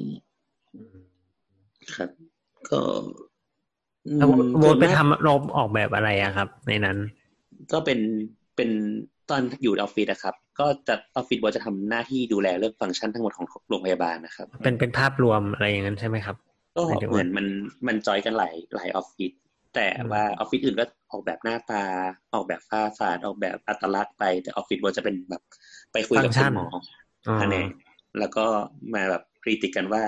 พื้นที่นี้พอไหมพื้นที่นี้ต้องเพิ่มห้องอะไรอีก จะเอาห้องกี่ห้องอะไรอย่างเงี้ย อืม หรือว่าตอนนี้ อืม มีห้องอยู่ห้องตรวจอยู่แปดห้องตามแผนเดิม อืม เลยครับ จำไม่ได้หรอกพี่ออกแบบสักสี่ปีห้าปี จริง ๆ เรื่องนี้เราควรที่จะคุยพร้อม ๆ กับช่างกลึงไหม อันนี้เนี่ยคืออันนี้เราสงสัยนิดนึงเออของโบสก็คือเหมือนแบบแบ่งตามแผนกโรงพยาบาลหลักๆ เลยปะที่แบบมีสูสันเม็ดเด็กอะไรอย่างเงี้ย ใช่ครับใช่ใช่ อ๋อ อื อ ม เราเรา ก็ เราโบทได้ดูเรื่องของ facility ของคนแต่ละกลุ่มไหม เช่น อ่ะสมมติว่าอันนี้เป็นแผนกสัน ซึ่งคนเนี่ยจะมีภาวะ disability เยอะหน่อย เขาก็จะได้ลิฟต์ในการอำนวยความสะดวกเยอะกว่าแผนกอื่นอะไรเงี้ย ก็ จริงๆปมั ระ น ตูใหญ่ มัน กว่า อ่าไอ้พวกเนี้ยอันนี้พวกเนี้ยต้องดูครับ มันคืออย่างเงี้ยมันจะมีคนเขาเรียกว่าทางคุณหมออะครับ เขาก็จะกำหนดเกณฑ์มาเลย เหมือนว่าเราจะรู้แบบสแตนดาร์ดคร่าวๆ อืม แต่ว่าบางทีมันก็จะแบบคุณหมอบอกว่า ผมเคยใช้อันนี้มาแล้วไม่เวิร์กอะผมขอประตูแบบเมตรยี่สิบได้ไหมครับ อะไรเงี้ย อืม ม คือมันก็จะเป็นแบบ คือเราทำขั้นต่ำแต่ว่าบางทีคุณหมอที่เขาเป็นคนเคยใช้มีประสบการณ์นะครับเขาก็จะบอกว่าเพิ่มหรือลดยังไง อืม อีกที อืม เหมือนรับโจทย์จากลูกค้าที่เป็นความต้องการเฉพาะแต่ละประเภทเนาะ อืม อืม คือต้องบอกว่างานงานออกแบบโรงพยาบาลเป็นงานที่ฟังก์ชัน 99เปอร์เซ็นไปแล้วอะ เราคือสำหรับบอลรู้สึกว่าการออกแบบโรงพยาบาลน่ะประเด็นหลัก ๆ คือเรื่องของโฟลว์คนแล้วก็เรื่องของทางเดิน เส้นทางเดินนี้เป็นเรื่องที่สำคัญที่สุดในโรงพยาบาล อืม ในในงานวิจัยงานวิจัยที่เป็น hospital supply chain เนี่ย ส่วนใหญ่เลยนะ คือจับกันเรื่องนี้แหละทำยังไงถึงจะโฟล์คนโฟล์ของ ใช้ outsource ดีไหม อืม ในการในการเดินของอะไรเงี้ย เยอะมากมีมีเป็นหลายหมื่นเลย คือ ในวิจัย คือไอโฟลว์คนก็ก็เรื่องหนึ่งครับ แต่อีกเรื่องหนึ่งก็คือเรื่องความสะอาด อืม อันนี้เป็นเรื่องแบบสำคัญอีกอันหนึ่งที่แบบการออกแบบโรงพยาบาลต้องคำนึงถึง เช่น ใช่ ออกห้องผ่าตัดแล้วต้องไปอีกเส้นทางหนึ่ อ่ะ ง ไปไปกรี ไปห้องเปลี่ยนตัววนยังไงอะไรเงี้ย พว เอก อแต่น่าสนใจนะ ถ้าบอกว่าออกจากห้องผ่าตัดแล้วไปอีกโซนหนึ่งอ่ะ อีตุ้ย เพราะว่า ปิดก่น อย่างของโรงพยาบาลรามาตึกเก่าอะครับ เราจะเห็นว่าห้องผ่าตัดจะตรงแทบจะติดกับบอร์ดเลยป่ะถ้าผมจำไม่ผิด ไม่ติดไม่ติดคนละชั้น แต่ส่วนใหญ่จะก็จะอยู่ใกล้ๆกันมาหมายความว่าออกจาก ไม่ ห้องผ่าตัดแล้วก็เข้าลิฟต์แล้วก็ขึ้นไปวอร์ด เอ่อจากห้องผ่าตัดเนี่ย จากจากพอเราลงลิฟต์เฉพาะของลิฟต์ผ่าตัดปุ๊บเราจะไปห้องเพลฟ ม ที่ห้องเพลฟเนี่ยจะติดกับห้องรีคอเวอรี่ อืมอืม แต่ว่าแต่ว่าถูกกั้นอยู่นะ อืม แล้วจากห้องเพลฟก็คือเข้าไปใน OR จาก แต่ OR ออกมาเป็นคลีนโซนเข้าห้อง RR อื อื ม ม พอตื่นปุ๊บอะไรเรียบร้อยเช็คการ์ดกรองโคม่าสกอร์แล้วก็ค่อยส่งกลับขึ้นวอร์ด เพราะฉะนั้นจริงๆมันเหมือนติดกันแต่ว่าโฟลอ่ะมันเป็นตัว U อืม อืม อืม แต่แต่ว่า ไม่ปนเปื้อน อย่างอย่างอาคารที่ออกแบบมันเป็นแนวตั้งขึ้นไปอะครับ ดังนั้น อืม มันก็จะใช้ลิฟต์ในการช่วยในการขนส่ง อ่า อืม คือจริงจริงจริงแบบพอมันพูดถึงเรื่องความสะอาดเนี่ยมันจุกจิกมากเลยอะเอาแค่แบบ สมมติว่าหมออยู่ในแบบอยู่ในแผนกศัลยศัลยกรรมใช่ไหมครับ อืม เออก็คือก็สมมติถ้าไม่ไม่ออกมา ก็ต้องมีช่องสำหรับส่งเข้าวจากข้างนอก ใช่ อะไรเงี้ย เป็น ผ่านห้องพักแพทย์อะไรเงี้ย อืมอันนี้คือจุกจิกแล้วเหรอ จริงๆมีจุกจิกกว่านี้อีกไง ใช่ใช่จริง ๆ มันก็มีจุกจิกอะไรเล็ก ๆน้อยๆอีกแบบมากมายเต็มไปหมดเลย อืม นั่นแหละ โบทก็เลยทำโรงพยาบาลเขาพังไปแล้ว ก็ เดี๋ย ระ ว เบิด เดี๋ยวเราเอาเรื่องออกแบบโรงพยาบาลมามาเทียบกับตอนก่อนของสาวสาวๆแล้วมาจอยกันอีกรอบน่าจะลงได้ลึกกว่านี้เนาะ โหจำเออต้องต้องไปต้องไปค้นก่อนพี่จำไม่ได้ อ่าไม่เป็นไรเพราะว่าเดี๋ย จะ ว จะเอาลึกกว่านี้อีกเหรอ อืม เฮ้ยมันมีลึกเรื่องมากกว่านี้ไงอย่างอย่างของช่างกลึงที่ดูระบบแก๊สหรือว่า หรือว่าอย่างพวก เออใช่ใช่ กฎเกณฑ์ทางด้านแสงสว่างที่เป็นของอาชีวนามัยอะไร เงี้ย เออเออพวก นี่เราสปอยสปอยอีพีหน้าเลยแล้วก่อนเนี่ย เอ้ยยังดิมัน ถาม เย ถาม อะ อ่ะถามโมดถามโมดหน่อยแล้วแล้วไอ้เรื่องระหว่างไอ้โฟลคนเนี่ยครับหลังละอ่า ก็ต้องคำนึงถึงคนที่มาโรงพยาบาลด้วยใช่ไหมหมายถึงว่าที่เราคุยก่อนหน้าเนี้ยว่าคนไข้จะมาโรงพยาบาลยังไงอะไรเงี้ย อืม อืม ใช่ใช่ครับ แล้วเราคำนึงไว้ยังไงหรือออกแบบยังไงไว้อะไรประมาณเนี้ยครับ ก็ก็ถ้าเกิดตั้งแต่เอามาโรงพยาบาล หรือว่าไม่ได้คำนึงเลยนี่เอง เดี๋ยวเดี๋ยวเดี๋ยวขอถาม ดักดักทาง เริ่มจากประวินนิดนึง ว่า สมมติว่าเรามีพื้นที่และโล่งๆ แล้วเราจะสร้างโรงพยาบาล เมื่อกี้ประวินถามว่าเราออกแบบเกี่ยวแบบได้ดูไหมว่าคนไข้จะมายังไง แล้วมันมีอีกกรณีหนึ่งก็คืออ่ะสมมุติว่าตรงนั้นมีป้ายรถเมย์อยู่ เราจะไปติดต่อประสานงานกับใครให้ขยับป้ายได้ไหมอะไรลักษณะเนี้ยหรือว่าทางหลวงเนี่ยจะแบบขอเจาะช่องเข้าโรงพยาบาล เพิ่มเติมเราทำได้ไหม ที่โบททำไปทำทำยังไงอ่ะอยากรู้อ่ะอืม คือคือพวกเนี่ยครับ มันมันสามารถมันสามารถคุยติดติดต่อกับตรงนั้นได้เลยแบบ เช่น มันจะมีข้อกำหนดเช่นว่าป้ายรถเมล์อาจจะขอขยับขยื่นได้อีกแบบสักยี่สิบสามสิบเมตรอะไรเงี้ย อืม อืม แต่แบบโรงพยาบาลแต่ว่าอาคารที่สร้างอ่ะต้องรับผิดชอบในค่าค่าทุบลือนะ อืมอืม อืม เออ อ่าฮะ คือมันจะต้องวางมาสเตอร์แ a นทางเดินแบบทางเดินรถหลัก ทางเดินรถเข้าไปเซอร์วิสยังไง รถ เช่นแบบรถแอมบูเลนเข้าตรงไหน รถคนมาใช้เข้ายังไง จอดจักรยานยังไง จอดรถตรงไหนอะไรเงี้ยครับ ใช่จอดจัก ก็ ร คือพยายาย าม น แบบ ยังไง อืม พยายามไม่ให้มันเขาเรียกว่าเป็น cross circulation กันนะครับ อ่าฮะ อืม มันจะได้ไม่ตีกันไม่เกิดข้อขวด แล้วแล้วแล้วโรงพยาบาลที่ที่ออกแบบไว้เนี่ยมันมีรถรถเมล์ถึงไหมครับ ไม่ถึง ไม่ถึงครับ ต้องเดินต่อ อ๋อแล้วแล้วรถแล้วแล้วมันคืออย่างไงมันคือต้องเป็น ร ด ถ อก ไฟถึงรถไฟถึง ตอนนี้ถึงแล้ว ตอนนี้ถึงแล้ว รถไฟฟ้าถึงแล้ว ไม่แต่มันไม่วิ่งนี่ถึงก็ไม่วิ่ง ก็ ไม่ ก็สัก ไม่ รอแป๊บหนึ่ง แต่สถานีมันอยู่ไกลกว่าตรงนั้นต้องเยอะเลยนะ รถไฟสถานีบางเขนไง เดินสิบนาทีก็ถึงแล้ว แต่ไม่มีทางข้ามไม่มีทางเท้า ไม่คือจริงๆถนนเส้นนั้นอ่ะ มันออกแบบให้เป็นแบบ ถนนระหว่างเมืองที่มันไม่ควรจะมีอะไรอยู่ข้าง อ่า ๆ มันคือถนนวิภาวดีใช่ไหม ไม่ใช่ ใช่ครับ ไม่ใช่ มันมี ไม่ใช่ ถนนที่เป็น local road อีกอีก คู่สนาม ห วิ นึ่ง ภาวดี อืม ใช่แต่เส้นหลักมันคือไอ้นี่ไง อืม ถนนโลคอลโรดเนี่ยโดยโดยคอนเซ็ปต์ของมันแล้วเนี่ย คือมันเป็นถนนท้องถิ่นจริง ๆ ที่ความเร็วรถไม่ควรเกินสามสิบเพราะฉะนั้นการไม่มีทางเท้าหรือไม่มีทางข้ามไม่ใช่ปัญหา โดยทฤษฎี เห็นแม่งตายกันทุกวันเลย แถวนั้นขับเร็วนะ ไม่แต่จริงๆ เร็วมาก คือทั้งทั้งถนนที่อยู่เป็นแบบสลิปข้างๆ แล้วถนนเส้นใหญ่ตรงกลางมันก็เหมือนไอเขาเรียกว่าอะไรตึกหรืออะไรต่างๆ เมืองที่ขยายมารอบ มัน ๆ มา ตรงนั้นอ่ะ มันมาแตกแล้ว ทำให้ถนนมันผิดฟังก์ชันไปหมดแล้วอ่ะ อืม ใช่ใช่ใช่ แค่เอาเสารถไฟฟ้ามาวางไว้กลางถนนก็ช็อกตายแล้ว ออ เรา นั่น เราแอบสงเราแอบสงสัยว่าทำไมโรงพยาบาลถึงไม่ไม่คิดจะมีป้ายรถเมล์ อืมจริง ๆ มันมันไม่มันไม่ใช่แค่เรื่องใต้รถเมล์ครับ คือ จริง ๆ มันก็จะมีเกณฑ์เช่นแบบ เอ่ออันนี้ไม่แน่ใจนะ แต่ว่ามันจะมีเช่นพื้นที่บางพื้นที่อ่ะตามผังเมืองมันจะสามารถกำหนดว่าเอ้ยไม่ใช่มันไม่ใช่ใช่สามารถกำหนด มันจะกำหนดว่า สมมติว่าจะสร้างอาคาร A ขึ้นมาเช่นแบบโรงพยาบาลอะไรเงี้ยสมมตินะ อืม ก็จะต้องอยู่ไม่ไกลจากขนส่งสาธารณะ อืม กี่เมตร ซึ่ง อืม ไอ้คำว่าขนส่งสาธารณะมันไม่จำเป็นจะต้องเป็นรถเมล์ก็ได้ อืม มันอาจ ไฟ จะเป็น จดจอดแท็กซี่ เออ มัน แท็ก โอ้โห ซี่ อาจจะเป็นอาจจะเป็นสถานีรถไฟก็ได้เงี้ย งั้นถ้าเราสร้างจุดจอดแท็กซี่ขึ้นมาเองก็คือขนส่งสาธารณะแล้ว ใช่ จริงเหรอ จุด ใช่ จุดจอด ใช่ แท็กซี่ไม่ได้นับอะนับไหม ไม่ ได้ ได้ นั นั บ บนับนับนับไอตัวสมาร์ทไอ้นั่นน่ะไอตัวอะไรวะ ที่ไม่ ไอจุด ที่ จอดแท็กซี่อัจฉริยะ ที่ใต้มันใช้ไม่ได้แล้วอะนะ เออ มันถูกนับอยู่ ไม่ไม่แต่ว่า อืม คืออ่ะอาจจะเป็นเหมือนเคสเฉพาะหรือเปล่าอย่างเช่นว่า โรงพยาบาลเนี้ยเหมือนถือว่าเขามีพื้นที่มาก่อนเขาเป็นอย่างอื่นมาก่อนแล้วเขาเพิ่มฟังก์ชันนี้เข้ามามันเลย อืม ไม่เหมือน แต่เราขออนุญาตเปิดป้ายเพิ่มได้ ใช่ใช่เพราะว่าเพราะว่าเดี๋ยวเนี้ย คือโรงพยาบาลมันจะมีเกณฑ์หนึ่งก็คือโรงพยาบาลเป็นอาคารขนาดใหญ่ อืม ดังนั้นไม่ใช่ใหญ่ธรรมดาใหญ่พิเศษ ดังนั้นเนี่ยมันจะไปเข้าเข้าเกณฑ์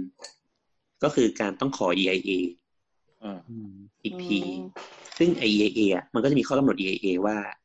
อาคารที่ต้องขอ EIA อ่ะจะต้องมีการเชื่อมต่อกับพื้นที่สาธารณะยังไง การเดินทางขนส่งเป็นยังไงอะไรเงี้ยครับ อีกที คือมันมีกฎหมายที่คุมไปคุมมาแบบเต็มไปหมดเลยอะ อืม อืม EA นี่คืออะไรนะครับ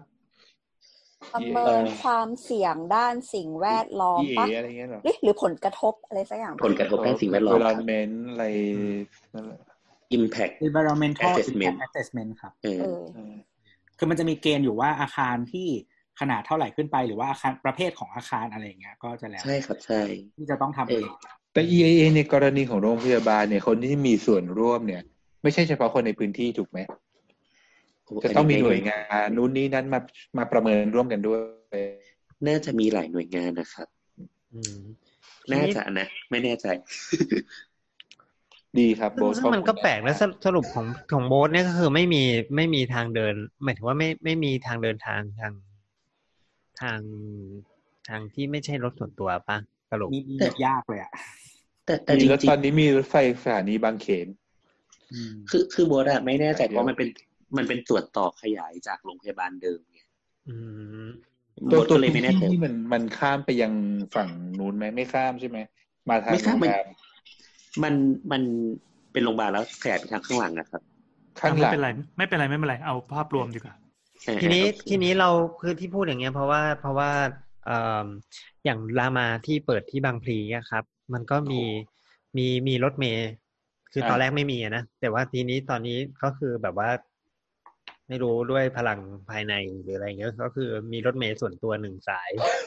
ดีแล้วดีแล้วมีก็ดีแล้ว มีคนเขาถาม แต่ ว่ายังวิ่งแต่แต่ตอนนี้ ยู่ ปิด ใช่หม ไปแล้ว เพราะว่าติดพิษโควิดก็เลย เพราะว่ารถรถเมล์บริษัทมันก็อยู่ไม่ได้มันก็คงหยุดไปแป๊บนึง แต่ว่าคือแต่คืออันนี้ลงหมายถึงว่าเขาชื่ออะไรนะสูตรแพทย์จากกรีนารุบดินทร์ ส่วนย์การแพทย์เสรีนักเรบิดินใช่ครับ อ่า อัน ยี่ นี้ สิ เขาเป็นโรงพยาบาลสนามด้วยป้ามันเลยแบบ เหมือนต้องไอโซเลตนิดนึงอะไรเงี้ย ไม่ใช่ ไม่ใช่ไอ้ไอ้รถเมล์คันนั้นมันก็มันก็มันอุตส่าห์วิ่งจากรามาหลักเลยนะแล้ววิ่งไปถึงที่นู่นเลยอะสาย ไม่มีรายได้เขาก็ สา เลย ยปิด R ยี่หกดีอืม ไม่แต่จริง ๆ จริง ๆ รถเมล์อันเนี้ยมันผ่านหลายจุดที่มันที่มันที่มันเป็น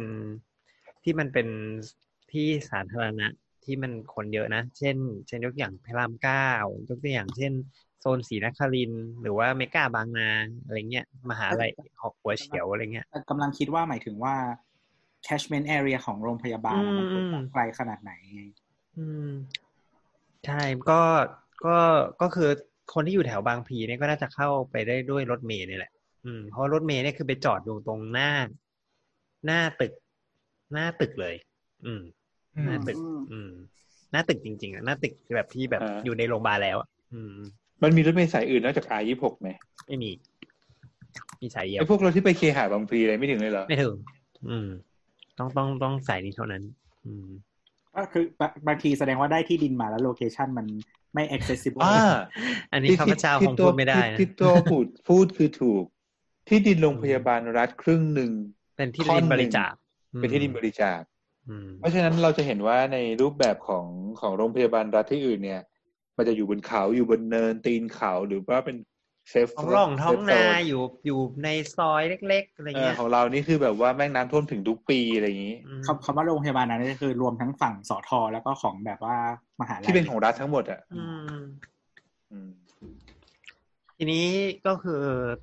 เอ่อ เท่าที่เท่าที่ไปเท่าที่เคยไปโรงพยาบาลที่เป็นโรงพยาบาลต่างประเทศนะครับ ก็คือส่วนใหญ่มันก็จะแบบค่อนข้างมี accessibility แบบเนี้ยที่มันดีกว่าหน่อยยกตัวอย่างเช่น ถ้าที่ใกล้บ้านเราอ่ะก็อย่างที่สิงคโปร์เนาะเออสิงคโปร์เนี่ยมีมีรถไฟฟ้าถึงเลยครับเรื่องรถไฟฟ้าลงรถไฟฟ้าก็คือเข้าโรงพยาบาลได้เลย คือลงรถไฟฟ้าก็เดินขึ้น อ่า ก็จะเป็น มีทะมีทางออกเลยรถไฟฟ้าปกติมีทางเชื่อมใช่ไหมก็ทางเชื่อมเข้าโรงพยาบาลไปเลย ซึ่งเดี๋ยวเราจะเห็นที่โรงพยาบาลภูมิพล เพราะว่า แล้ว มี ก็ จะ ตาม มีส แผ ถาน นี ข โร อง งพยาบา เรา ลภู ร มิ ถ พ ไฟ ลด้ว สาย ยสีส้ม อืม ก็จะมาโผล่ที่ปิยะ จริงๆโซนโซนที่ขยายไปทำภูมิพลนะยิ่งมันมีโรงพยาบาลเอกชนหลายที่ที่ติดรถไฟฟ้าเลย แล้วก็มี ใช่ ภูมิพล อืม อ๋อแล้วมัอันนนั้นก็น่ะ มีมีโรงพยาบาลดอนเมืองอันใหม่ของทหาร อ่าใช่ อืม มันชื่อโรงพยาบาลอะไรนะสี รู้สึก กัน จะชื่อโรงพยาบาลทหารอากาศดอนเมืองหรือสีกันอะไรสักอย่าง โรงพยาบาลสีกัน อืม อันนั้นเนี่ย ก็ก็ประมาณนั้นก็ช่วยได้ นั่นแหละก็คืออย่างเงี้ยอย่างหรือว่าอย่างที่เป็นโรงพยาบาลที่ต่างประเทศที่อื่นที่ที่เคยไปเนาะที่ที่ออสเตรเลียเนี่ยมันก็จะเป็นมีบัสก็คือนั่งนั่งรถบัสไปมันก็จะไปลงที่ที่ปลายมันเป็นปลายทางปลายทางของบัสไปถึงไปถึงได้เลย ก็คือโรงพยาบาลเลย ใช่ หรือว่าแม้แต่ในยุโรปก็ตามอะเคยที่เคยไปก็ที่ที่เบลเยียมก็ก็ก็เป็นก็เป็นก็เป็นปลายปลายสายของรถบัสประมาณสองสามสาย คือลงปุ๊บก็คือ OPD อืม อ่ะอย่างของอย่างนี้ของเราก็มีดิรัดวิถีอะ อืม ไปทางรถเมล์หลายสาย ทุ เล ก ย ทางรถรถเมย์ อนุสาวรีย์เป๊ะ เออรัดวิถีนี้พูดถึงเดินทางง่ายมากเลยนะ ไม่แต่ ใช่ ว่า แต่ถ้าแต่ถ้าแต่ถ้าไปลงตรงเกาะดินแดง เออ ก็จะเดินข้ามไกลนิดนึง ใช่ถ้า เดิน ถ้า ไม่ เราล ได้ งเกาะเกาะอื่นนี่คือแบบไม่มีสมมุติว่าเกาะอื่นแล้วเราสมมติเป็นคนเดินยากริมนี้ต้องใช้อุปกรณ์ช่วยกันเดินนั่นก็คือตาย ไม่ไม่ต้องหรอกก็คือเข็นเข็นรถลงไปแล้วแล้วแล้วเดินทางในวงเวียน ไม่มีทางลงอะไม่มีทางใช้รถเข็นลงอะ แต่แต่คือโซนนั้นททั้งหลายโรงพยาบาลทั้งแบบโรงพยาบาลเด็กโรงพยาบาลพระมงกุฎอะไรนี้ก็ก็ใกล้ ถือว่าเดินทางได้ อืม ๆอืมก็มีก็มีรถเมย์จอดอยู่ข้างหน้าทางเข้าโรงพยาบาลหมดเลย ได้ อืม เออแล้วก็อย่างพระมงกุฎเนี่ยก็เอ่อตัว ER เองก็ติดรั้วที่สุดละ แต่เท่าเท่าที่เคยไปโรงพยาบาลที่เดินทางยากที่สุดนะ ถ้าในกรุงเทพเนี่ย ถ้าไม่มีรถส่วนตัวเนี่ย ผมยกให้โรงพยาบาล ไอ้กรุงเทพใหญ่ อืม จริงว่ะ โคตรลึกอ่ะ นอกจากลึกแล้วคือแบบแม่งไม่มีบริการอะไรเลย ไอ้ไอ้ไอ้ไอ้รถไฟฟ้าของเขาเนี่ยแม่งแบบ วิ่ง น้อยมาก แต่เขาก็ไม่ได้เราไม่ใช่กลุ่มลูกค้าหลักของเขาอะเนาะก็พูดไม่ได้ อีกอันหนึงคือสมิติเวชปะสมิติเว อ่าสมิ ช ติ ซอ เวย ชก็ สี่ เข้า สิบ ยา เก้าก เออ เดินเข้าเร็ว จิ ก เว ว่า นี่แบบอยู่ในซอกสุด แต่แต่คือหมายถึงว่าสมมติโรงพยาบาลที่เขาเขาเรียกว่าอะไร กลุ่มลูกค้าของเขาก็อาจจะมีไม่ต้องใช้รถสาธารณะอยู่แล้ว ใช่ ใช่ใช่ อืม แต่แต่ก็ประทั แต่ บ จ ใจ ริงๆ นะ อ่ะมันคือมันก็คือถึงแบงโรงพยาบาลเอกชนก็ตามนะบางทีเราก็ไม่ได้อยากจะขับรถเข้าไปหรืออะไรอย่างนี้ก็ก็แล้วก็อยู่ดีอ่ะเราว่านะ บำรุงราษฎร์นี่ก็มาถือว่าเดินได้ไหม เดินได้เดินได้เพราะปกติ ๆ ไป ก็ เดิน ได้ได้คือถ้าถ้าเข้ามาจากทางจากทางสุขุมวิทอะโอเค แต่ถ้าเข้ามาจากทางเพชรบุรีเนี่ยก็ชิบหายพอสมควร เฮ้ยแต่ผมก็เดินนะจากทางเพชรบุรีอ่ะ นี่แนท แต่ จะ มัน พูด ที่ ว่า ใส่ อะไร ผม นะ ด้วย คะ มั้ง ในในฐานะที่เราเป็นลูกค้าประจำสมิติเวชเราชอบสมิติเวชมากเลยแหละ เราว่าแบบมันวางผังดีอะแล้วก็ไม่มีทางโดนฝนเลยไม่ว่าจะลงตรงจุดไหนอะแบบจอดให้ลงข้างหน้าหรือว่าไปจอดจากที่จอดรถหรืออะไรอย่างเงี้ย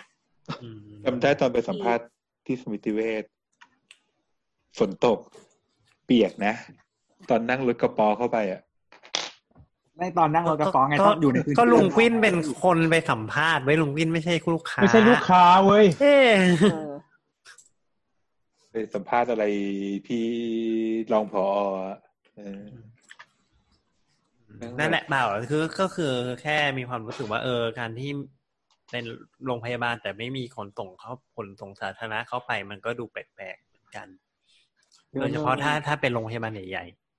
แปลว่าแปลว่าทุกคนค่อนข้างเห็นด้วยว่า ถ้าเป็นโรงพยาบาลที่มี capacity สูงสูงๆเนี่ย ยังไงก็ต้องมีรถสาธารณะ อืม ๆอืม ในขั้นจำเป็นเลยใช่ไหมครับ อืม ไม่มันเป็นกฎหมายเลยนี่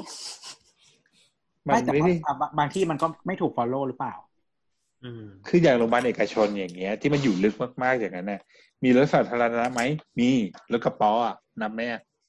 มันแต่ว่าเอกเอกชนนี่คือต้องถูกนับรวมไหม รวม รวมรวมรวมคือคืออย่างที่บอกว่ามันอยู่ภายใต้การขอ EIA อ่ะ อ่า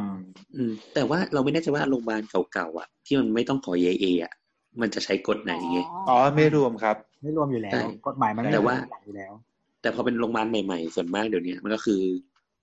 ศูนย์การแพทก็ต้อย์สงใส่ ตรีนฤบดินทร์ ก็ต้อง เอาโร ใส่ งพยา เข้ม บาล แบบ แถวๆแถวๆไอ้ถนนแจ้งวัฒนะโรงพยาบาลเอกชนขนาดใหญ่ อันนั้นก็รถรถเมย์ก็จอดอยู่ใกล้ๆเลยใช่ไหม โรงพยาบาลโคโรนา โรงพยาบาลเออไม่ได้ มาอะไรวะ มงกุฎมงกุฎ ไม่ใช่ไม่ใช่โรงพยาบาลขนาดใหญ่ที่ประวินเขา เดี๋ยวเดี๋ยวไม่ต้องพูดขนาด ที่ นั้น ที่ประ ก็ได้ ที่ประวินเขาชอบผ่านไปแถวนั้นบ่อยๆมีคน โรงพยาบาล เอ ศูนย์การแพทย์โลก อ่า นั่นแหละ ใช่ ก็มีก็มีก็มีรถ รถเมย์ผ่านเนาะ ผ่านหนึ่งหกหกผ่านอืม เออ ก็ถือว่ามันก็โอเคแล้วเด็กหน่อยก็รถไฟฟ้าผ่าน อืม คือทีนี้นอกจากตัวโรงพยาบาลเองเนี่ย เส้นทางการมาโรงพยาบาลนะตอนเนี้ยมันค่อนข้างผูกกับผังเมืองบ้านเรา ค่อนข้างชัด ถูกไหมคืออย่างอย่างกรณีเอาของพ่อตัวเองเลย ก่อนที่พ่อจะป่วยเป็นอัมาพาตเนี่ย คือตำแหน่งที่พ่อเริ่มหอบถึงโรงพยาบาลอ่ะ ระยะทางแค่สองกิโล แต่ไปไม่ทัน อืม อ่าเพราะว่าผังเมืองของบริเวณบ้านเนี่ย เป็นถนนสวนกันสองเลน แล้วก็จริงๆแล้วถ้าเป็นระยะขจัดเนี่ย ประมาณหกร้อยเมตร แต่ทั้งหมดรถทั้งหมดรวมถึงรถในมหาลัยอ่ะจะต้องมาออกกันที่ถนนนี้ ก็คือมันก็เป็นรูปแบบของซุปเปอร์กริดที่ที่น่าจะสร้างปัญหา ไม่ใช่เฉพาะของพ่อเรา แต่ว่าของคนไข้คนอื่นด้วย ตรงนี้ทางทางฝั่งผังเมืองมีความเห็นยังไงบ้างครับ อืมยากอะ พี่ คือคือมัน แค่ มัน แค่ พูด ของที่มันทำไปแล้วมันยากกว่าข เอ องที่ อ ไม่รู้จะพูดยังไงเหมือนกันอะคือมันมันติดไปแล้ว มันติดไปแล้ว มันมีวิธีแก้ไหม ถ้าถ้ามองในมุมนั้น เรา แล้ว เรา เรา รู้สึกว่า เห็น เดี๋ยวมันมันไม่ตอนนี้สำหรับโบสนะรู้สึกว่าในผังเมืองไทยเนี่ยตอนนี้ไม่รู้จะแบบแก้เชือกตรงไหนก่อนดีอะ ทุบแล้วก็ มันเต็มไปหมดเลยอะ ทุบทุบแล้วก็ทุบแล้วก็วางแผงผังใหม่ตั้งแต่แรก ไม่ ไม่ ไม่ต้องไม่ เฮ้ย ไม่ต้อง ง่าย ๆ เลย ปล่อยน้ำท่วมทางกรุงเทพเราก็ย้ายเลย กำลังจะปล่อยนุกเลยปล่อยนุกลงมาบูม มันก็ แอคคูน บ ซิ ว่ามัน ตี้ มันก็อาจจะต้องใช้แบบพวก พวกรถหรือพวกอะไรอะช่วยในการให้รถมันแบบรีดรีดออกไปอะ อือหือ อืม ก็คงเป็นวิธีแก้แบบไปลายปลายเหตุมาก เพราะฉะนั้นก็คือ mass transition ก็จำเป็นอยู่ดี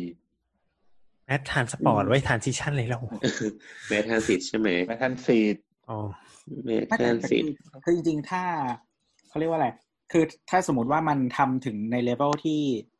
ระบบขนส่งมวลชนที่เอ่อระบบใหญ่อะไรเงี้ยอย่างเช่นระบบรางหรืออะไรเงี้ยมันมันเข้าถึงได้ง่ายแล้วอ่ะมันก็ควรจะกำหนดเรื่องการเดินรถให้มัน สอด ลด คล้ ควา อ ม ง สำคัญลงไป อืม แต่แต่ทั้งหมดทั้งมวลมันก็ต้องแบบอยู่แบบมันแล้วแต่เคสปะแล้วแต่อาการปะโอเคอย่างแบบ สมมติว่าอาการอย่างอ่าพ่อโบ๊ทหรือว่าพ่อลุงวินเงี้ยมันก็ อืม มันก็คือ วิฤตะ ก็ต้องเออมันก็คือวิกฤตมันก็คงไม่ไม่ไม่ได้อะไรเงี้ย มันก็คงแก้ปัญหาด้วยวิธีนี้ไม่ได้อะไรเงี้ย อืม ก็ต้องใช้รถในการ ใช่ มาช่วย ในการขนส่ง อืม ก็ทางออกหนึ่งตอนนี้อย่างโซนอนุสาวรีย์ชัยเขาก็เลยมีแอมบูเลนเลนขึ้นมา ไม่ใช่แค่โซนอนุสาวรีย์นะ ตรงอื่นก็มี ตรงไหนบ้างเราเราไม่ได้ตามเลย ตรงแถวแถวๆเลิศสินก็มีแล้วอยู่แถวบ้า อ่าน ก็คือเป็นโรงพยาบาลรัฐ ใหญ่ ที่รองรับลูกค้ารองรับผู้ป่วยขนาดใหญ่ อืม ใช่ไหม ใช่ รัฐวิถีโรงพยาบาลพระมงกุฎอะไรแถวๆนั้น มันได้ แล้ว ผลจริ แล้ว งหรือ แล้ว เปล่า ก็เป็นโรงพยาบาลที่เป็นกระทรวงสาธารณสุขด้วย ซึ่งไม่รู้ว่าทำไม ใช่ ถามหน่อยครับไอแอมบูเลนเลนเนี่ยมันคล้ายๆกับเลน BRT ป่ะ ไม่ ใช่ มันเป็น ใช่ มันเป็น มันเป็นเลนที่อย่างเงี้ยครับ มันเป็นเลนที่แบบ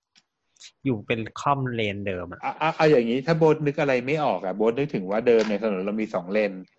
ออ แล้วเราอยากให้รถแล่นได้มากขึ้นเราก็เลยตีเป็นสามเลน อืม อือฮะ แต่ว่า อือฮะ ในเวลาปกติเนี่ย ให้วิ่งสองเล วิ่ น แค่สองเลน อืม แต่เวลา อืม ที่มีรถแอมบูเลนมานะ ให้วิ่งสามเลน ก็จะแหวก อืม แหวกออกให้วิ่งตรงกลาง อ๋อแต่แต่ว่าประเด็นคือถ้าเกิดว่ามันมันไม่ได้เป็นแบบไอเดียแบบนี้ถนนทุกเส้นนะสมมติว่าทางมันยาวมากอะแต่อาจจะเป็นแบบ แบบนี้แค่แบบสองกิโลเงี้ยก็ไม่มีความหมายพอ อืม ก็ไม่เชิงแต่ว่าจริงๆ คือเหมือนกับว่าเอ่อพอเวลาที่ที่มันแหวกแล้วเนี่ยก็คนส่วนใหญ่ตอนนี้คือคือเราเราสร้างเราสร้างความรับรู้ให้กับให้กับสาธารณะพอสมควรในบริเวณที่ ที่การจราจรหนาแน่นมากๆอ่ะตอนนี้คนก็รู้แล้วว่าควรจะแหวก อืม คนก็รู้แล้วว่าควรจะ อืม จะแหวกให้ให้ให้แหวกให้ให้รถพยาบาลเนี่ยตรงไป หรือถ้าไม่งั้นเนี่ยก็จะแบบว่าเอ่อคนที่ EMT ที่ขับรถหรือว่าหรือว่าคนที่ขับรถเนี่ยก็จะบอกว่าเอ่อรถทางซ้ายชิดซ้ายครับ รถทางขวาชิดขวาครับ ไม่ต้องเปลี่ยนเลนกันไปมาครับ อ๋อเฮ้ยอันนี้ อันนี้เหมือนแสดงเหมือนจริงมากเลยนะครับ เนี่ย เขา อัน อ นี้ ยู่ เป็ เป็น น ค คน น ขั ขั บบ ใน ครับ ชีวิตเนอะ เออ แต่ว่าอย่าง ไม่ อย่างกรณีที่เจอเองเนี่ย ก็คือยังมีคนที่ไม่ได้รับรู้ตรงเนี้ยอีกเยอะ เราจะเราเราคิดว่ามันเป็นปัญหาของระบบไหมหรือว่าเป็นปัญหาของส่วนบุคคล ถูกอินพุตในระบบการสอบใบขับขี่นะฮะ ดูไกลตัวเกินไปดีกว่า อันนี้ปะ เอาเดี๋ยวก่อนคิดว่าไม่มีใบขับขี่แล้วคนจะไม่ขับรถเหรอ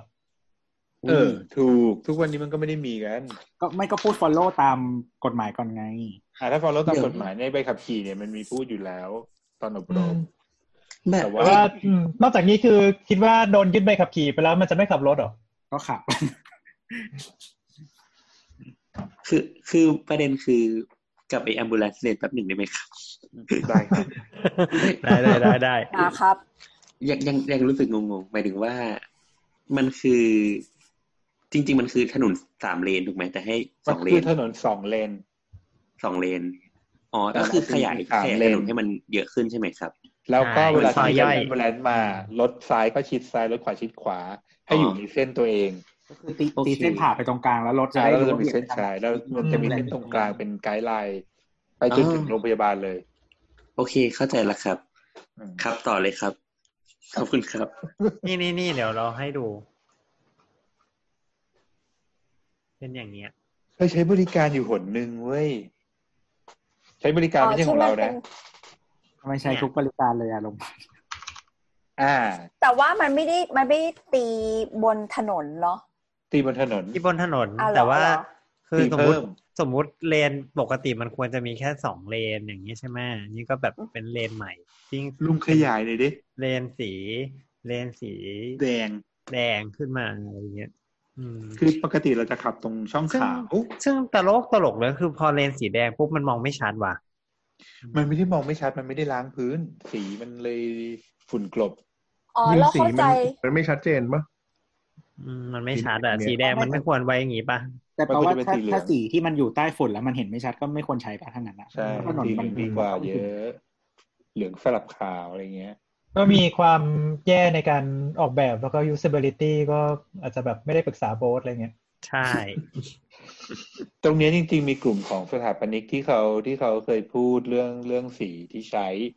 ในเลนส์แต่ละแบบที่เป็นเลนส์เฉพาะอะ อืม เขาก็เคยพูดนะว่าสีแดงเป็นสีที่ไม่เวิร์กมาก สีน้ำเงิน มันมองไม่เห็น ข้ด้วย ครับ สีแดงสีน้ำเงินเข้มแล้วสีอะไรอีกวะเขาแนะนำให้ใช้เป็นพวกสีฟ้าสีเขียวสด สีส้ม สีเหลือง ขึ้นมาแบบเขียวเขียวนีออนเลยเงี้ยแบบอืมเต็มที่ เดี๋ยวนี้ออนไม่เวิร์กพี่แป๊บเดียวมันก็ไม่นีออนละเดี๋ยวแม่งก็มืด เพราะฝุ่นมันเยอะบ้านเรา อืมแต่ก็ช่วยได้ไหมช่วยได้ คนแหวกจริง อันนี้เราครบประเด็นนะ เพราะฉะนั้นจริงๆแล้วพอพูดถึงถ้าถ้าพูดถึงรวมๆแล้วเนี่ย ปัจจุบันถ้าในความเห็นของฝั่งการแพทย์ คนไข้มีโอกาสเข้าถึงเยอะขึ้นไหมครับ เข้าถึงโรงพยาบาลได้ง่ายขึ้นไหม ก็ง่ายในระดับหนึ่งนะเราว่าง่ายใน ถ้าเทีย ระ บกัดับบ ห เมื่ นึ่ อง ก่อน ถ้าเทียบกับเมื่อก่อนที่แบบว่า เออเอออ่า สมมติโรงพยาบาลก็อยู่ในที่ที่แบบว่าเข้าถึงเข้าเข้าไม่ได้ต้องเหมารถมาถ่ายรถเมล์ก็ไม่มีอะไรเงี้ยจอดรถมารถมาเมื่อทีจอดก็ไม่มีอะไรเงี้ยอืม อันนี้ก็ดีขึ้นมาหน่อย ก็คือว่าเออโอเคมีระบบมีอะไรเงี้ยมาบ้างมีสายรถเมล์ที่พยายามจะคำนึงถึงบ้างว่า โอเค จะมีคนมาโรงพยาบาลนะ แต่ว่ามันก็ยังไม่ถึงขั้นที่แบบ เออ มันก็ไม่เหมือนกับที่ที่ประเทศที่เขาเจริญแล้วนะพูดตามตรงที่เขาจะมีแบบ เออ มีรถไฟฟ้าถึงโรงพยาบาลเลยนะตึกจอดรถก็มีขนาดใหญ่ หรือคำนึงถึงแล้วแหละว่าคุณจะต้องขับรถมาแน่นอน คุณคุณคนมาโรงพยาบาลคุณคงอ่าการที่จะคุณจะมารถสาธารณะมันก็เป็นไปได้ยากเนี่ยเขาก็จะเว้นที่จอดรถไปเยอะๆอะไรอย่างเงี้ยอืม ที่โรงพยาบาลที่เกาหลีมีอยู่ที่หนึ่งที่ไปดูงาน เขาจะมีจุดดรอปคนไข้ อืม อยู่ที่โรงพยาบาล อืม แล้วทั้งพื้นที่โรงพยาบาลไม่มีที่จอดรถเลย อืม คือดรอป ทำไง เสร็จ อะ คุณต้องขับออกไป แล้วก็วนเข้าไป ไปจอดที่จอดรถที่อยู่คนละฝากถนนกันแล้วค่อยเดินกลับเข้ามาห่างกันประมาณห้าร้อยเมตร ถึงถึงเจ็ดร้อยเมตร มันก็มันก็เป็นโมเดลที่ดีนะคือ คือเราไม่เราไม่ให้รถมาติดขัดอยู่ข้างในที่โรงพยาบาลเลย อืม แต่ว่าพูดอีกส่วนหนึ่งคือในแง่ของเออการขนส่งจากเอ่อรถพยาบาลรถพยาบาลมามาที่โรงพยาบาลเองเนี้ยก็ ครับ คือตอนเนี้ยระบบระบบมันเป็นระบบมากขึ้นกว่าเดิมเยอะสุดๆเลย เอาเอาแค่ ก็ สิบปีเนี่ยพี่ คือสิบปี เยอะมาก คือสิบปีตั้งแต่ตั้งแต่เอ่อสพชกับกับ emergency Phys- เอ่อ emergency medicine กำเนิดถือถือถือถือกำเนิดขึ้นมาเนี่ย แล้วไม่ตีกัน เออแล้วไม่ตีกันเนี่ยคือคือทุกคนแบบให้ความร่วมมือแล้วก็คือคือเอ่อมีระบบของการเอ่อ dispatch คือคือส่งรถออกแล้วก็แบบเอ่อไปรับคนไข้แล้วก็คือไปไปไปเก็บคนไข้กลับมาที่โรงพยาบาลเนี่ยได้โดยแบบสวัสดิภาพ แล้วก็เอ่อมีมีการดูแลที่ค่อนข้างดีด้วยนะตรงนั้น แต่ทีนี้คือไอไอปัญหาจริง ๆของของในกรุงเทพอะคือผังเมืองเว้ย คือปกติถ้าถ้าดูแบบพวกพวกเปเปอร์แบบพวกรถพยาบาลต่างประเทศเนี่ย มันจะไม่ได้แล่นเร็วแบบนี้นะ คือคือเคยเห็นรถพยาบาลหรือว่ารถรถอาสาเนี่ยแล่นใช่ไหมคือนอกจากแล่นคือยกเว้นยกเว้นแต่ว่ามาแล่นเอามันเนี่ย แต่จริงๆคือคือไอเลนก็สับสน แล้วก็คือการเข้าเลนหรือว่าการเปลี่ยนเส้นทางการอะไรเงี้ยคือมันสับสนมากเลยในในในถนนประเทศไทยเนี่ย ในขณะที่ถ้าหากว่าเป็นเอ่อต่างประเทศที่เขาค่อนข้างเจริญเนี่ยลักษณะของถนนมันเป็นบล็อกไงพอมันเป็นบล็อกเสร็จปุ๊บเนี่ย เอ่อทุกคนสามารถเปิดทาง ทุกคนสามารถที่จะแบบว่าเอ่อหลบรถพยาบาลได้รถพยาบาลรู้ว่าจะต้องไปกี่บล็อกกี่บล็อกกี่บล็อกแล้วจะเลี้ยวแล้วก็คือแบบว่าเส้นทางเขาจะ exact มาก อืม หรือว่า ในขณะที่ของเราเนี่ยเออแต่ว่าทางนี้เนี่ย คือซอยซอยเล็กกว่าซอยซอยเล็กซอยน้อยก็แบบว่าก็เข้าลำบากแล้วเข้าผิดเลนนี่คือชิบหายเอาไปวนไปอีกไปอีกห้ากิโลเพื่อที่แบบวนกลับมาตรงเนี้ย อะไรเงี้ย เป็นต้น ทีนี้ ถ้าอย่าง ห นั้ ลั น งจากหลังจาก ครับ ที่ฟังมาทั้งหมดแล้วก็รู้สึก desperate มาก แล้วก็เลยอยากจะ กลับไปถามสถาปนิกนิดนึงว่า ในกรณีแบบอย่างเงี้ย ประเทศไทยที่ระบบการออกแบบถนนหรือว่าผังเมืองมันมันออกแบบไปแล้วอะ่ะ มันมีเครื่องมือหรืออะไรที่จะทำให้ มันมันยังไม่ต้องรื้อรื้อทำใหม่ทั้งหมด คือมันมีเครื่องมืออะไรไหมที่จะแบบอัดแอปมันใช้ได้ คือ อยู่ คือตอน กับ เนี้ยบทบทครับอ่ะพี่ที่แตมถามก่อนให้จบก็ได้ครับพอดี อ๋ออ๋อก็ ก็คือจะจบแล้วก็คือหมายถึงว่า มันมี มันมีเครื่องมือหรือมันมีวิธีการหรือมันมีอะไรที่จะทำให้มันอยู่กับความเมสอันเนี้ยได้ คือ ไหม คือตอนตอนนี้บทมองว่าเราต้องแยกยูเซอร์เป็นสองประเภทก่อนนะครับ ก็คือแบบ OPD ธรรมดาครับ Emergency ถูกไหมครับ อืม อ่ะฮะ คือถ้า OPD ธรรมดาเนี่ย ก็ก็ต้องอยู่กับความฟักอัพของเมืองไปก่อน ก็คือทนไปก็คุณไม่ได้รีบ ข่าว ก็ก็ มองงั้น จนกว่าที่ระบบสาธารณูปโภคมันจะ expand ไปถึงนะครับ ขนส่งมวลชน เออพวกแบบรถดีๆ หรือว่ารถขนส่งมวลชนอะไรเงี้ยไปถึงให้มันดีๆอ่ะ อืม อือฮึ อืม ส่วนหรือหรือว่าอีกวิธีหนึ่งก็คืออย่างที่บอกว่าโรงพยาบาลมันก็ต้องทำตัวให้มันเข้าไปใกล้ใกล้คนป่วย เหมือน อ่า เหมือนอย่างแบบ ในในอย่างอังกฤษมันก็จะมีไอ้พวก GP ทั่วไปถูกไหมครับ ที่มันจะอยู่ โอ ใก เค ล้ๆก็ให้แบบ อืม ไปนัดวันไปเจออะไรอย่างเงี้ย ที่ โอเค แต่ว่าถ้าเป็นแบบเคสเร่งด่วนอะ ที่ มันก็คงต้องอย่างที่บอกอะเป็นเลนแอมบูเลนซ์เป็นวิธีขยายถนน บางช่วงอะไรเงี้ยเข้าไปช่วยก่อนนะครับ เออจนกว่าเราจะสามารถ remove รถทั้งหมดออกไปได้ หรือว่าอะไรบางอย่างมากกว่าครับ เช่นย้ายเมืองหลวง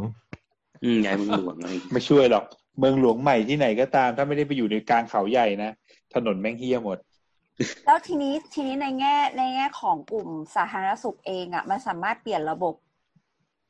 ให้ การเข้าถึงใช่ไหม เอออาจจะเรียกว่าอย่างนั้นก็ได้เหมือนกับว่าเออสมมติถ้าอย่างถ้าชัดเจนเลยก็คืออย่างอย่างอังกฤษก็คือแบบเราเราต้องไปเจอ GP ก่อนถึง อ่า จะ มี ไประ บบ GP โรงพยาบาลที่ใหญ่ขึ้นเรื่อย ๆ ได้อย่างเงี้ยคือเป็นส่งแบบเป็นระบบที่ส่งต่อกันไปเรื่อยๆอะไรอย่างเงี้ยแต่ว่าตอนนี้ประเทศไทยมันก็ดูเหมือนว่าเออฉันเชื่อใจโรงพยาบาลนี้ฉันก็จะไปโรงพยาบาลนี้ก่อนอะไรเงี้ย คือในแง่ในแง่นี้เนี่ยตอบได้ค่อนข้างไอ้นั้นว่าก็เอ่ออาจจะเป็นความเชื่อใจของของคนไข้ด้วยที่แบบว่าโรงพยาบาลใหญ่หรือโรงพยาบาลที่เป็นโรงเรียนแพทย์เนี่ยคือคือนั้นค่อนข้างสูงเอ่อแต่ว่าแต่ว่าไอไอตัวตัว GP ที่แบบว่าระบบส่งต่อเนี่ยจริง ๆ คือเราเราเนี่ยเคยพยายามที่จะทำมาแล้วด้วยการที่แบบว่าเราจะผลิตหมอที่เป็น Family Doctor สุดท้ายก็แปก อือหือ ต้องอย่าเรียกว่าแป๊กแต่ว่าเรียกว่ามันยังไม่เพียงพอที่จะเปลี่ยนระบบดีกว่า แสดงว่าตอนนี้มันมีมันมันไม่มีระบบ Family Doctor เหรอ ไม่ เรา เรา อ่ะคุณ โทษนะเราเราว่ามัน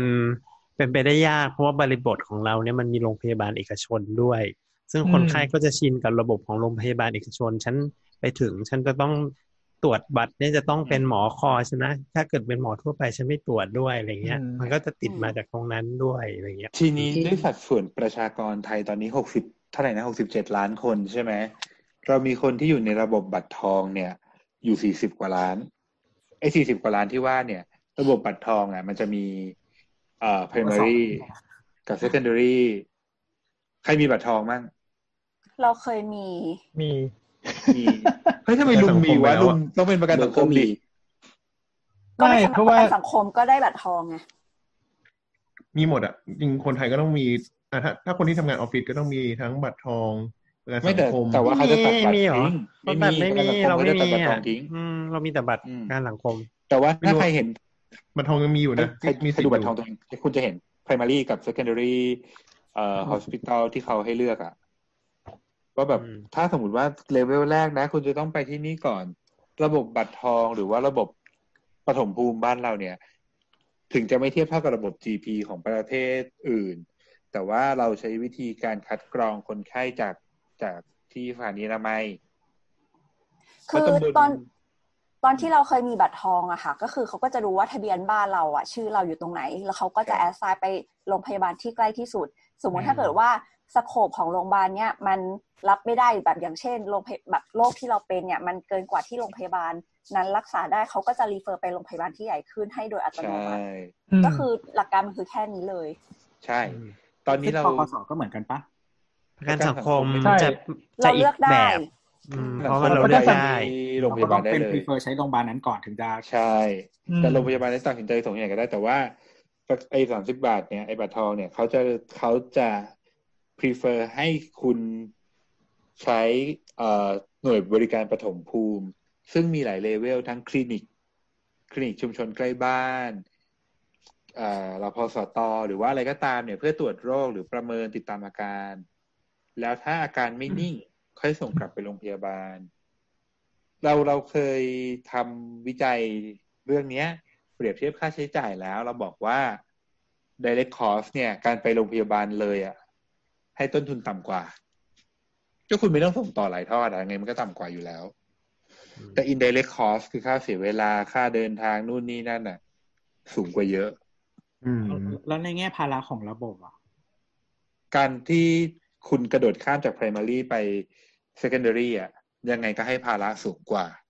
อืม เออเพราะว่าคือจริง ๆ คือ primary ที่มันกระจายไปตรงเนี้ยคือ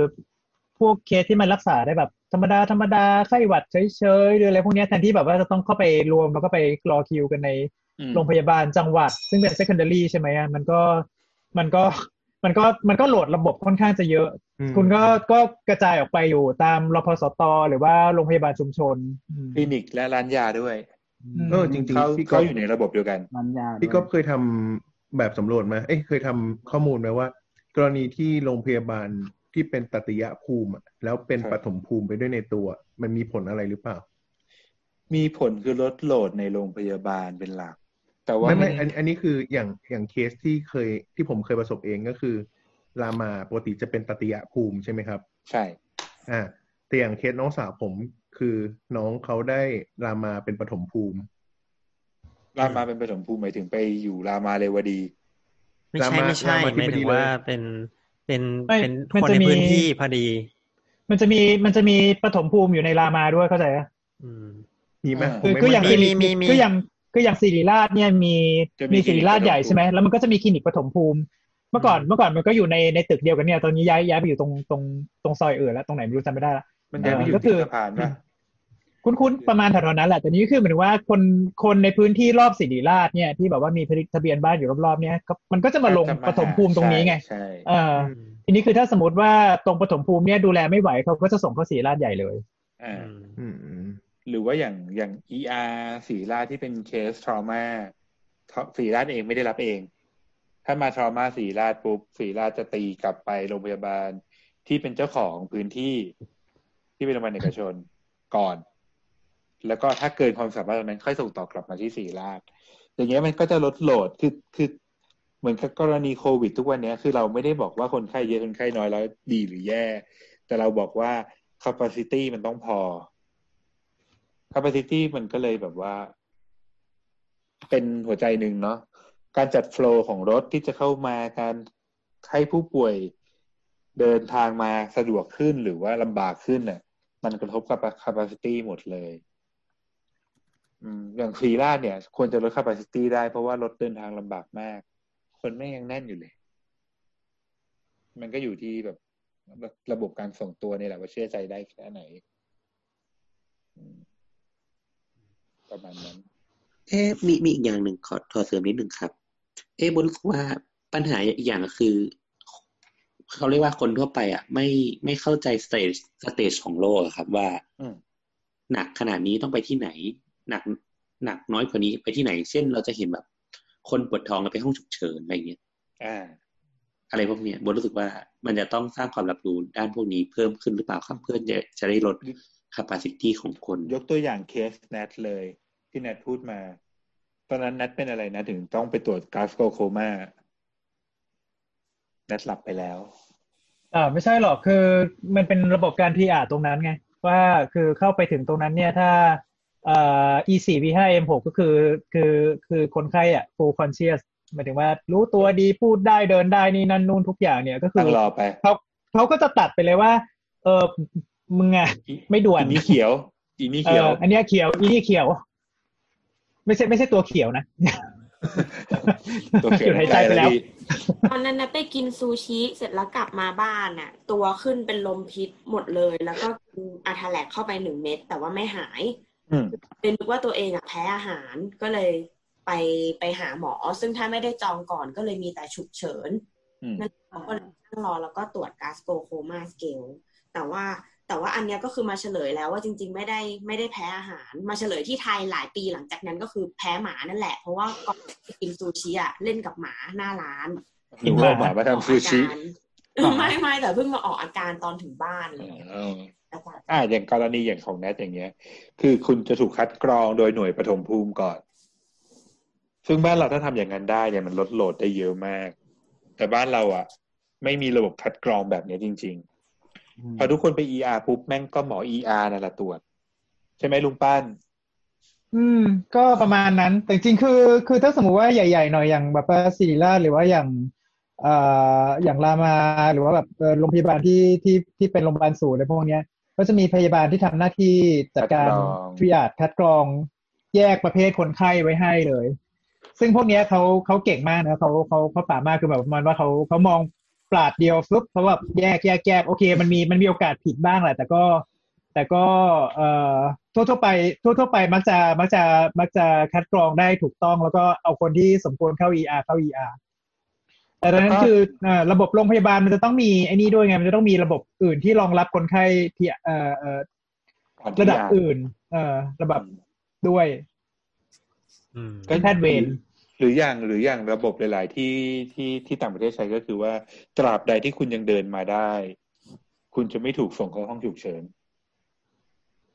แต่ คุณ มัน เป็น มี นักข่าวอะไรปะ ที่คลินิก แต่มันจะว่าอะไรปะ ก็คือว่า เออเราเคยเราเป็นโรงพยาบาลต่างจังหวัดเนาะเป็นน่าจะเป็นโรงพยาบาล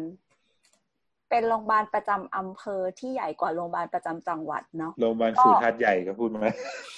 เราเออเราไม่แน่ใจไงว่ามันเป็นเรียกเป็นเรียกว่าเป็น ใช่ โรงพยาบาล ใช่ ศูนย์หรือเปล่า โรงพยาบาลสูตร ก็ ทัด คื ให อ ญ่ เราจำได้ว่าช่วงปีที่ช่วงปีที่แล้วอ่ะเขาก็แปะประกาศไว้ในลิฟต์ว่าเนี่ยหลังจากวันที่เท่านี้เท่านี้นะ ถ้าเกิดว่าคุณมา ER โดยที่ไม่มีอาการ แบบฉุกเฉินจริง ๆ อ่ะ คุณจะถูกชาร์จเพิ่มสองร้อยบาท ม ก็คือโรงพยาบาลก็มีกระกระบวนการจัดการเลยว่าแบบ ถ้าเป็นไข้มาตอนตีสองเนี่ย ก็โอเคก็รอไป แต่ว่าพอเสร็จแล้วเนี่ย เออหมอจะชาร์จเพิ่มนะอีกสองร้อยบาทอะไรเงี้ คื ย อคือ ซึ่ง คือนอกจากได้ตรวจทายแล้วยังโดนชาร์จเพิ่มด้วย ใช่ก็คือเราก็คิดว่าอันนี้มันเป็นวิธีการบริหารจัดการของโรงพยาบาลแต่ละแต่ละโรงพยาบาลเพิ่มขึ้นอะไรเงี้ยเออก ฎหมายอ นั่นแหละน นุ นี้คื ญาต ฉยๆ เมื่อไหร่เขาก็ทำได้นั้นถ้าในถ้าในมุมมองของเศรษฐศาสตร์อะครับ อย่างนี้มันถือว่าเป็นวิธีที่ดีไหม มันก็ทำให้เขาเรียกว่าอะไร cost benefit มันต้องคิดมากขึ้นอยู่แล้วอะ อืม ใช่ มันก็ทำให้คนต้องคิดว่าโอเค เฮ้ยเสียสองร้อยคุ้มไหม ใช่ สำหรับ แล้ว สำหรับ เรา คนต่าง จำเป็น จังหวัด หรือเป สอ ล่าง ร้อยมัน อะไร แมทประมาเทณเนี้ อย ร์นะ คือคือ เออ คือจริงๆ มันไม่ใช่แค่สองร้อยมันคือ อย่างเช่นว่าการที่เราไปเรียงคิวสุดท้ายเนี่ยสมมติเราต้องรอแบบสองชั่วโมง แล้วบวกเงิน อีก อืม อืม เ คือไม่ใช่แค่รอ ใช่แล้วคือจริงๆเหมือนพอนั่งไปสองชั่วโมงอ่ะสบายดีแล้วอะไรเงี้ยสมมติ ใช่ อ่าเหมือนเหมือใช่นเหมือนที่แนทเป็น อืมคือคือคือไอไอการที่บวกเวลาหรือบวกอะไรประมาณเนี้ย มันทำให้เขาเรียกว่าอะไร มันเป็นอุปสรรคในการเข้าถึง negative incentive ประมาณอย่างนั้น อืมใช่ ใช่ ใช่อืม ทีนี้มันจะบอกว่า เฮ้ย ถ้าอย่างนั้นมันไปลด accessibility ของคนไข้หรือเปล่า ไม่ถ้าอย่างนั้นคุณก็ไปเอกชนสิ อืม แต่แบบว่าเฮ้ยไม่มีเงินอ่ะฉันมีสิทธิ์อยู่ที่เนี่ย ไม่แต่ ก็ ว่า จริงๆมัน ก็ ควร ก็ แต่ว่ายังไงคุบณก็ต้องจ่าย ถ้าถ้าคุณ 200 รีบคุณ ไง ก็ไปสิคุณ เออ หมายถึงว่าถ้าคุณ คิดว่าโลกของคุณมันรีบ เออประมาณ คือ นั้นน ระบบ อืม ระบบมันควรจะต้องถูกออกแบบให้ให้ความสำคัญกับคนที่ควรจะได้รับบริการอย่างเร็วที่สุด และคนที่มีความสำคัญต่ำถูกดันออกไป อืม จากระ ใน บบให้ คิว มากหที่สุ ลั ด งๆ อืม อืม ซึ่งมันก็จะเป็นปัจจุบันไงที่บอกว่ามีระบบโค้ดที่ว่าให้ถ้าฉุกเฉินจริงๆ ก็จะถูกให้บริการก่อน ส่วนพวกอาการไม่ฉุกเฉินก็จะถูกโฮปล่อยให้นั่งรอไปเรื่อยๆ จนกว่าจะมีแพทย์ว่าง อืม อืม หรือจนกว่าอาการจะหายไปเองเบื่อแล้วก็เชิญกลับ กลับ้ามบาน น ไปเถอะเออ เออไอพวกนี้แหละที่ออกโซเชียลบ่อย จริงๆมันจริง ๆ มันมีอีกอีกแนวคิดหนึ่งนะว่าเออคลินิกนอกเวลาน่าจะขยายเวลามากกว่านี้ เอา อืม ๆ เฮ้ย แต่หมอไม่พอปะ อ่านั่นแหละ หมอพอ นั่นแหละคือไม่พอ หมอ หมอพอไหมหมอพอเพียงแต่ว่าคือเขาให้ความสำคัญ ไม่ได้นอนแค่นั้นเอของ งคลินิกตรงนี้แค่ไหน เออ อืม ประเด็นคือพอยต์ของคลินิกนอกเวลา ทุกวันเนี้ยมันเปิดถึงแค่กี่โมงเองในบางโรงพยาบาลถึงแค่สองทุ่มอ่ะซึ่ง ส่วนใหญ่เลยละสองทุ่ม แล้วถ้าเขาสมมติเขาชาร์จเงินเพิ่ม อย่างเช่นว่าหลังสองทุ่มนี่คือ สมมติถ้าเป็นแรงงานปกติโอทีเงี้ยสมมติสมมติต้องคูณหนึ่งจุดห้าแล้ว ก็คือ อืม ค่าบริการต้องคูณหนึ่งจุดห้า จ ก็คื ริง อ ๆ มัน บ้าน ก็มีมันมีเคยมีการคุยกันนะว่า ถ้าสมมติว่าหลังคลินิกเราเวลาไปแล้วอ่ะ มันก็จะแบบบวกขึ้นไปอีกเท่าไหร่ ถ้าแบบเป็นเคสไม่ฉุกเฉิน แต่ว่ามันก็ไม่แพ็กทิสตรงที่ว่าคลินิกคลินิกนอกเวลาก็ไม่ได้เปิดเกินไปกว่านั้น เพราะว่าหลังสองทุ่มปุ๊บก็จะกลายเป็นอยู่ในห้องฉุกเฉินทั้งหมดแล้วก็คลินิกนอกเวลาก็กลับบ้าน อืมนี่คือโรงพยาบาลรัฐ อีก เนาะ อีกอีกส่วนหนึ่งเลยคือ คือไม่ใช่แค่หมอเว้ยคือหมายถึงว่าการที่จะเปิด บุคลากร คลินิก อื่นๆ นอกเวลามันจะต้องมีทั้งพยาบาล มีทั้งเภสัชคนอื่นด้วย พยาบาลกับหมอเนี่ยไม่เท่าไหร่ ซึ่ง นะ พอคนไข้มันน้อยถึงจุดจุดหนึ่งแล้วมันไม่คุ้มอ่ะที่ที่จะเปิด อืม คลินิกนอกเวลาที่จะ extend ถึงขนาดนั้น ก็ต้องคิดแพงมากๆเพื่อให้คุ้ม ใช่ ซึ่งซึ่งมันก็ไม่ไม่มันมันเขาก็ ซึ่งก็ไม่ จ แพ็ ริ ก ๆ ทิส ข เพราะ อย ว่าก คนไข้ก็จะไม่มาอะไรเงี้ย ได้อยู่ดี เออ เขา พระว่ เขาก็ไม่ได้อยา แล้ว ก ก็ คิดแพงหรอก อืม แล้วก็จะแบบว่าก็จะลงมาเอองั้นกูรออีกหน่อยนึงมา ER อืมเป็นต้น ซึ่งอย่างอย่างอย่างอย่างคลินิกนอกเวลาเนี่ยปัญหาอย่างสมมติว่าหมอลงตรวจคนสุดท้ายสองทุ่มพยาบาลต้องเคลียร์เอกสารอย่างเร็วก็สองทุ่มครึ่ง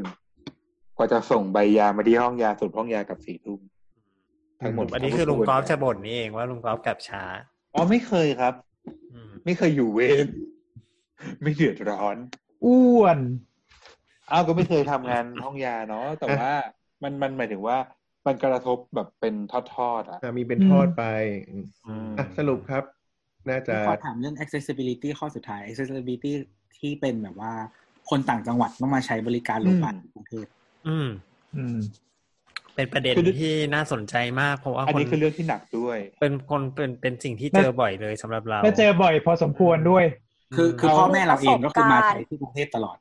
ม ใช่แม่ อย่า เรา งอย่า ก็ ง เหมือน ตัว กั นี่ น คือมาจากที่ไหนนะเชียงราย เชียงรายครับ อืมนี่คือบินมาเลยเหรอ ใช่ฮะ บินมาคือจองเที่ยวบินแล้ว ลงมาปุ๊บตรวจปั๊บ อืม แล้วถ้าเกิดหมอ เปิดสเต็ปเลย แบบว่า แบบว่าเลื่อนนัดกระนันหันโควิดมา ก็มาใหม่ อ่ะ ก็มาใหม่ คำถามแรกคำถามแรกคือทำไมถึงไม่เลือกใช้โรงพยาบาลศูนย์เชียงราย เชียงรายประชารัฐ เชียงรายประชานุเคราะห์ฮะไม่ใช่เชียงรายประชานุเคราะห์ เออนั่นแหละเชียงรายประชานุเคราะห์ทำไมถึงไม่เลือก คือจริง ๆ ก็มีจริง ๆ มีหลายเคสมากเลย คือแม่แม่มีมีผ่าตัดตาใช่ไหมเขาก็จะมี ครับ เขาจะไปโรงพยาบาล อืม เราจำโรงพยาบาลไม่ได้ ก็คือจะมาที่นี่ตลอด อ่า อ่า แล้วทีเนี้ยมีพ่อมีตอนนั้นมีผ่าตัดบายพาสก็คือที่ศิริราช แล้วก็แล้วก็เหมือนจะมีเลกูล่าวิสิตอีกอันหนึ่งที่รามา คือคือคือเกี่ยวข้องกับการผ่าตัด ส่วนใหญ่ เกี่ยวข้องกับหมอแต่ละคนที่เราที่เรา อืม นัดได้ อื ประมาณนั้นด้วย อ่าโอเค ของเราอ่ะ เออ ขอเล่าของแม่ แต่ว่าอันนี้คือนานมากแล้วก็คือ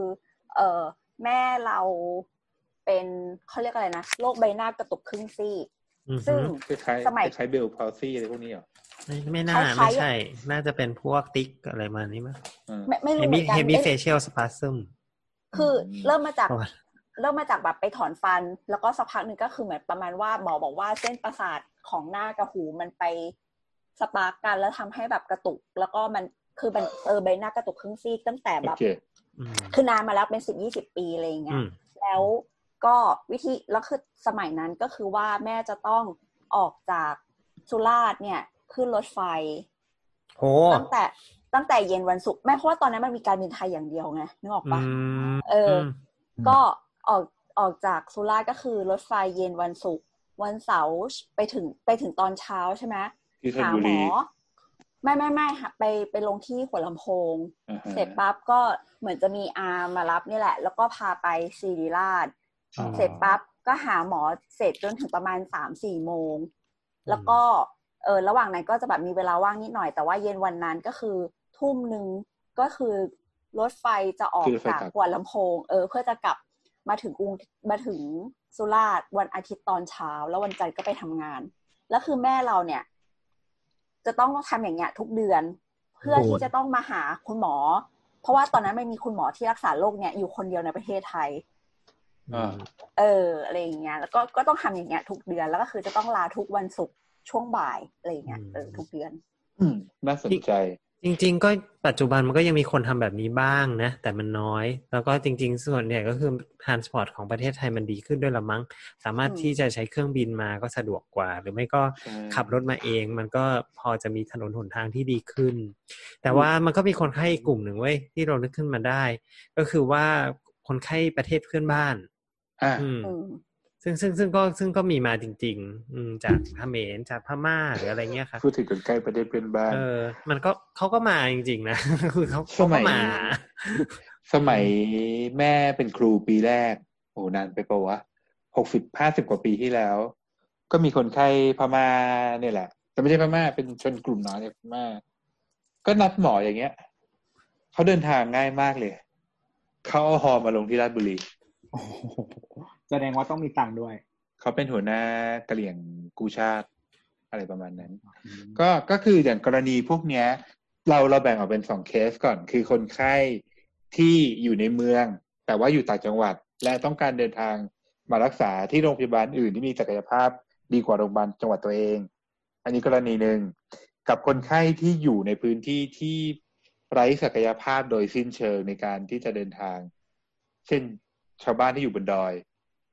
ดอยแท้ๆเลยอะ แล้วเป็นโรคที่หนักเกินกว่าโรงพยาบาลชุมชนตรงนั้น เนี่ย จะรับได้อาสองกรณีนี้ เอ่อคำถามเมื่อกี้คืออะไรนะ ที่ที่ตัวเปิดประเด็นขึ้นมา ไม่ไม่คือ คือเรารู้สึกว่ามันก็คือไม่ได้ตั้งเป็นคำถามหรอกแค่แค่โยนประเด็นขึ้นมา แล้วก็ทีนี้มัน มัน แบบยังไงต่อกับระบบแล้วคือมันเป็นยังไงแล้ว ยัง มัน ไง เกี่ยว ต่อกับระบบใช่ไหมอันนี้มันย้อนหลังย้อนกลับไปจนถึงระบบรพสตแล้วก็ระบบการพัฒนาโรงเรียนแพทย์ การพัฒนาแพทย์ จริง ๆ มันไม่ใช่ใช่แค่ตรงนั้นแหละจริง ๆ ส่วนใหญ่ก็คือ เราว่าส่วนใหญ่มันจะมีบางอย่างที่ว่าเอ่อโรงพยาบาลเล็ก ๆ มันก็ทำไม่ได้จริงๆนะอย่างสมมติอย่างอย่างของแต้มเนี่ยตอนนั้นมันไม่มีจริงๆก็ไม่รู้ให้ทำไงอ่ะก็ก็ ก็หมอคนเดียว หมาอะไรประมาณอย่างเงี้ยก็หรือว่ากะอย่างอย่างของที่ตะกี้อ่าที่ตะกี้ตัวบอกว่า เป็นเป็นเกี่ยวต้องมาฟอลลัพเรื่องการผ่าตัดอย่างเงี้ย ก็ ก็ คน คนที่เขา ผ่า ผ่าไว้ให้อ่ะแล้วจะไป ก็คนนี้เขาผ่าเขาจะให้คนอื่นเขาลาบยังไง คนอื่นให้คน คือ อื่น อย่า ดู ง ให้มัน อย่า ก็ ง ตล อก ย่างของ อ่ะ ของพ่อเนี่ยมีสอง อืม สองอันที่ก็คืออย่างที่ศิริราชเนะครับที่ผ่าตัดเนี่ยคือ เหมือนตอนนั้นเขาล้มล้มที่ราชบุรีมั้ง อืม อ่าแล้วก็ ก็เลยต้อง คือเหมือน ส่งมา อืม คือจริงๆอ่ะเขาหาคือมันไม่ได้มันไม่ได้ฉุกเฉินขนาดนั้น แต่คือต้องหาคิวหมอทีละทีละโรงพยาบาลก็ แล้ว คื มัน อ มาได้ที่นี่ ใช่ก็คือไปดูมีมีไปรามาศิริราชแล้วก็เอ่อศูนย์แพทย์ จุฬาปะ ศูนย์แพทย์ของไม่ใช่จุฬาศูนย์แพทย์ของมสวอ่ะ อืม อ่า แล้วก็โรงพยาบาลที่ราชบุรีก็คือศิริราชอ่ะได้คิวเร็วสุด อืมก็เลยก็เลยได้ผ่าที่นี่ ก็เลยได้ผ่านที่ศิริราชแต่ว่า อืม ปกติไอ้พวกเวลาเขาทำแบบพวกเลกูล่าเช็คอัพหรือ เขาก็ไม่ได้ นู่นนี่นั่น ถ่อมาขนาดนี้ใช่ไหม เขามาลามา อ้าวอะไรวะ อันเนี้ยอันเนี้ยอันนี้มันจะกลับไปที่เรื่องการกระจายการกระจายแพทย์แต่นแหละ ว่าแบบว่าแพทย์เฉพาะทางของแต่ละรีเจียนอ่ะมันมีจริงหรือเปล่ามีพอไหม แล้วก็ความเชื่อถือของคนในแต่ละพื้นที่อ่ะ คืออย่างสมมุติว่าในกรณี 20 ปีที่แล้ว อาจจะมีหมอคนนี้คนเดียว แต่ 20 ปีที่ผ่านมาเนี่ย หมอคนนี้เขาต้องสร้างลูกศิษย์ขึ้นมาเพิ่มอะไรอย่างเงี้ยเรื่อยๆใช่ไหมอย่าง ใช่ใช่ อย่าง ของแม่เราตอนนี้ก็คือมาฉีดที่มอ แล้ว เพราะว่า อ่า คุณหมอ ก็มี เขาก็รีเฟอร์มาบอกว่าเนี่ย มีลู ค ก น ศิษย์ นี้ เขา คือลูกศิษย์ผมเองมารักษาได้อะไรเงี้ยเออ ใช่อย่างอย่างของเราที่สะโพกหักอ่ะ คืออาจารย์ที่รักษาคนแรกเกษียณไปแล้วเขาก็ไม่เป็นไรผมเกษียณก็ไม่เป็นไรไม่ต้องตามผมไปเอกชน ลูกศิษย์ผมเก่งเท่ากันเก่งกว่าผมอีก มันก็จะเป็นลักษณะเนี้ย คือสิบปียี่สิบปีที่แล้วอาจจะมีอะไรติดขัด แต่ว่าทุกวันนี้มันก็จะดีขึ้น อืมก็มันก็ค่อยๆพัฒนาแหละแต่ว่าเพียงแต่ว่าเรทการผลิตแพทย์เฉพาะทางที่เชี่ยวชาญแบบพิเศษอ่ะ มันไม่ได้เร็วขนาดนั้น อ่ะ ก็คงต้องคงต้องรออีกนิดนึงเนาะ ใช่ เราว่าจริงๆมันมันสามารถช่วยกันได้เนาะคือในระหว่างนี้อย่างที่เราเคยบอกอย่างที่เราพูดไปก่อนหน้านี้ว่า เออสถาปนิกเองก็อาจจะมีเครื่องมือการดีไซน์อะไรบางอย่างที่มาช่วยให้ระบบถนนหนทาง หรือว่าวิธีการเดินทางมัน เอื้ออำนวยมากขึ้น ส่วนระบบสาธารณสุขเองก็อาจจะมีระบบอะไรที่ทำให้กระจายคนไป ออกนอกตัวมือ ไปบริเวณที่เขาควรจะอยู่จริง ๆ คือไม่ไม่จำเป็นจะต้องแบบเดินทางมาโรงพยาบาลใหญ่ ๆ มากเกินไปอะไรเงี้ย อ๋อ ค่ะ พรีเซนต์พรีเซนต์เรื่องหนึ่งเรื่องสุดท้ายแล้วมั้ง ก็ตอนนี้ก็คือที่เราพยายามดันกันมากที่สุดคือเรื่องของพวก PCU หรือว่า primary care unit ที่จะเอาหมอเอาพยาศาสตร์พยาบาล จากโรงพยาบาลใหญ่หมุนเวียนไปตามพื้นที่ ตรงเนี้ยช่วยได้เยอะมาก เพราะว่าหนึ่งสัปดาห์ไปเยี่ยมหนึ่งตำบลวนไป เพราะฉะนั้นคนไข้แต่ละคนก็จะได้นัดแพทย์คนเดิมที่ออกไปเยี่ยมเนี่ยสองถึงสาม เอาหม สั อ ปดาห์ พูดง่าย ต่อค ๆ รั้ เอาหมอมูฟออกไปแทนอืม ใช่ เพราะว่า อ๋อ บุคลากรก็จะมีทีมหนึ่งเลย ในการ move ออกไปตรวจ อีกทีมหนึ่ง move ไปเยี่ยมบ้านตรวจ ก็จะเหนื่อยหมอนิดนึง พูดในฐานะ ทีมนี้ก็ หอ ทำมานานแล้วพอสมควรเหมือนกันนะ เหนื่อย ใช่แต่ว่ามันเพิ่งมีวิจัยเรื่องของ cost effective อะพี่ช่วงหลัง ซึ่งจริงๆมัน แล้วเขาบอกว่ามั มันก็น่าจะดีกว่า เพราะว่าคือคน อืม หมายถึงว่าต่อต่อคนไข้อะเพราะว่าคือมันก็ไม่ ๆใช่ มันก็เดินทางเข้ามาที่ที่อนามัยหรืออะไรเงี้ยเพราะว่าหมอ ถูก หมอก็ไม่มาตรวจให้อะไรเงี้ยอาทิตย์ละครั้ง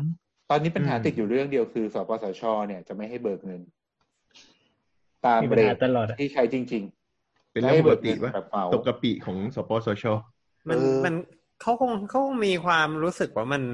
เทรสยากมั้งเดา ใช่ก็มัน อืม มันมีตัวแปรเย รู้ อะ รู้ได้ไงว่าไปเยี่ยมคนไข้หรือว่าไปหาอีหนูหรืออะไรประมาณเนี้ย เฮ้ยเฮ้ยเวลาไปเขาไปกันเป็นทีมใหญ่ เป็นรถ แล้วเขา เป็นต้องคัน มี รถ ต่อ เลย อืม ไม่มันมันมันเราหมายถึงว่ามันเทรสยากอ่ะ อืมในประเด็นนั้นว่ามัน เข้าใจ ก็ ว่า เป็นประเด็นที่เอ่ออ ม บุคลากรข้างในก็ต้องไฟท์กันต่อไปนะคะ ใช่แล้วครับ ทีนี้ตอนเนี้ยเราคุยกันมาสองชั่วโมงครึ่งแล้วเรา เฮ้ยจริงว่า ใช่ ก็ คุยกันเหมือนเดิม เมื่อกี้เราพูดปิดไว้สวยแล้วนะคะ เราก็เลยขอปิดเลยแล้วกันวันนี้ขอบคุณแขกรับเชิญ ขอบคุณแขกรับเชิญจากสาวๆมากเลยนะคะ และแนะนำนวลอย่าลื แนะ มแนะ นำ นำนวนว ล ลด้วยเอ่อขออภัยครับ ก็สำหรับ EP นี้แบบเรื่อยๆกันมากก็แต่ว่าก็ขอบคุณทุกท่านที่ฟังจนถึงตอนนี้ค่ะ แล้วก็ถ้ามีอะไรจะคุยกับเราก็คุยกับเราได้ที่ Twitter at doc underscore please นะคะ doc underscore please ค่ะ หรือว่าจะติด hashtag คุณหมอขาหรือว่าจะไปคุยกับเราได้ที่เพจสามโคกเรดิโอค่ะโอเค ครัสำบหรับสัปดาห์นี้ เย้ ลาไปก่อนค่ะ สวัสดีค่ะ เย้ สวัสดี ส ครั วั บ สดีครับ เย้ ไปวู้ Bye.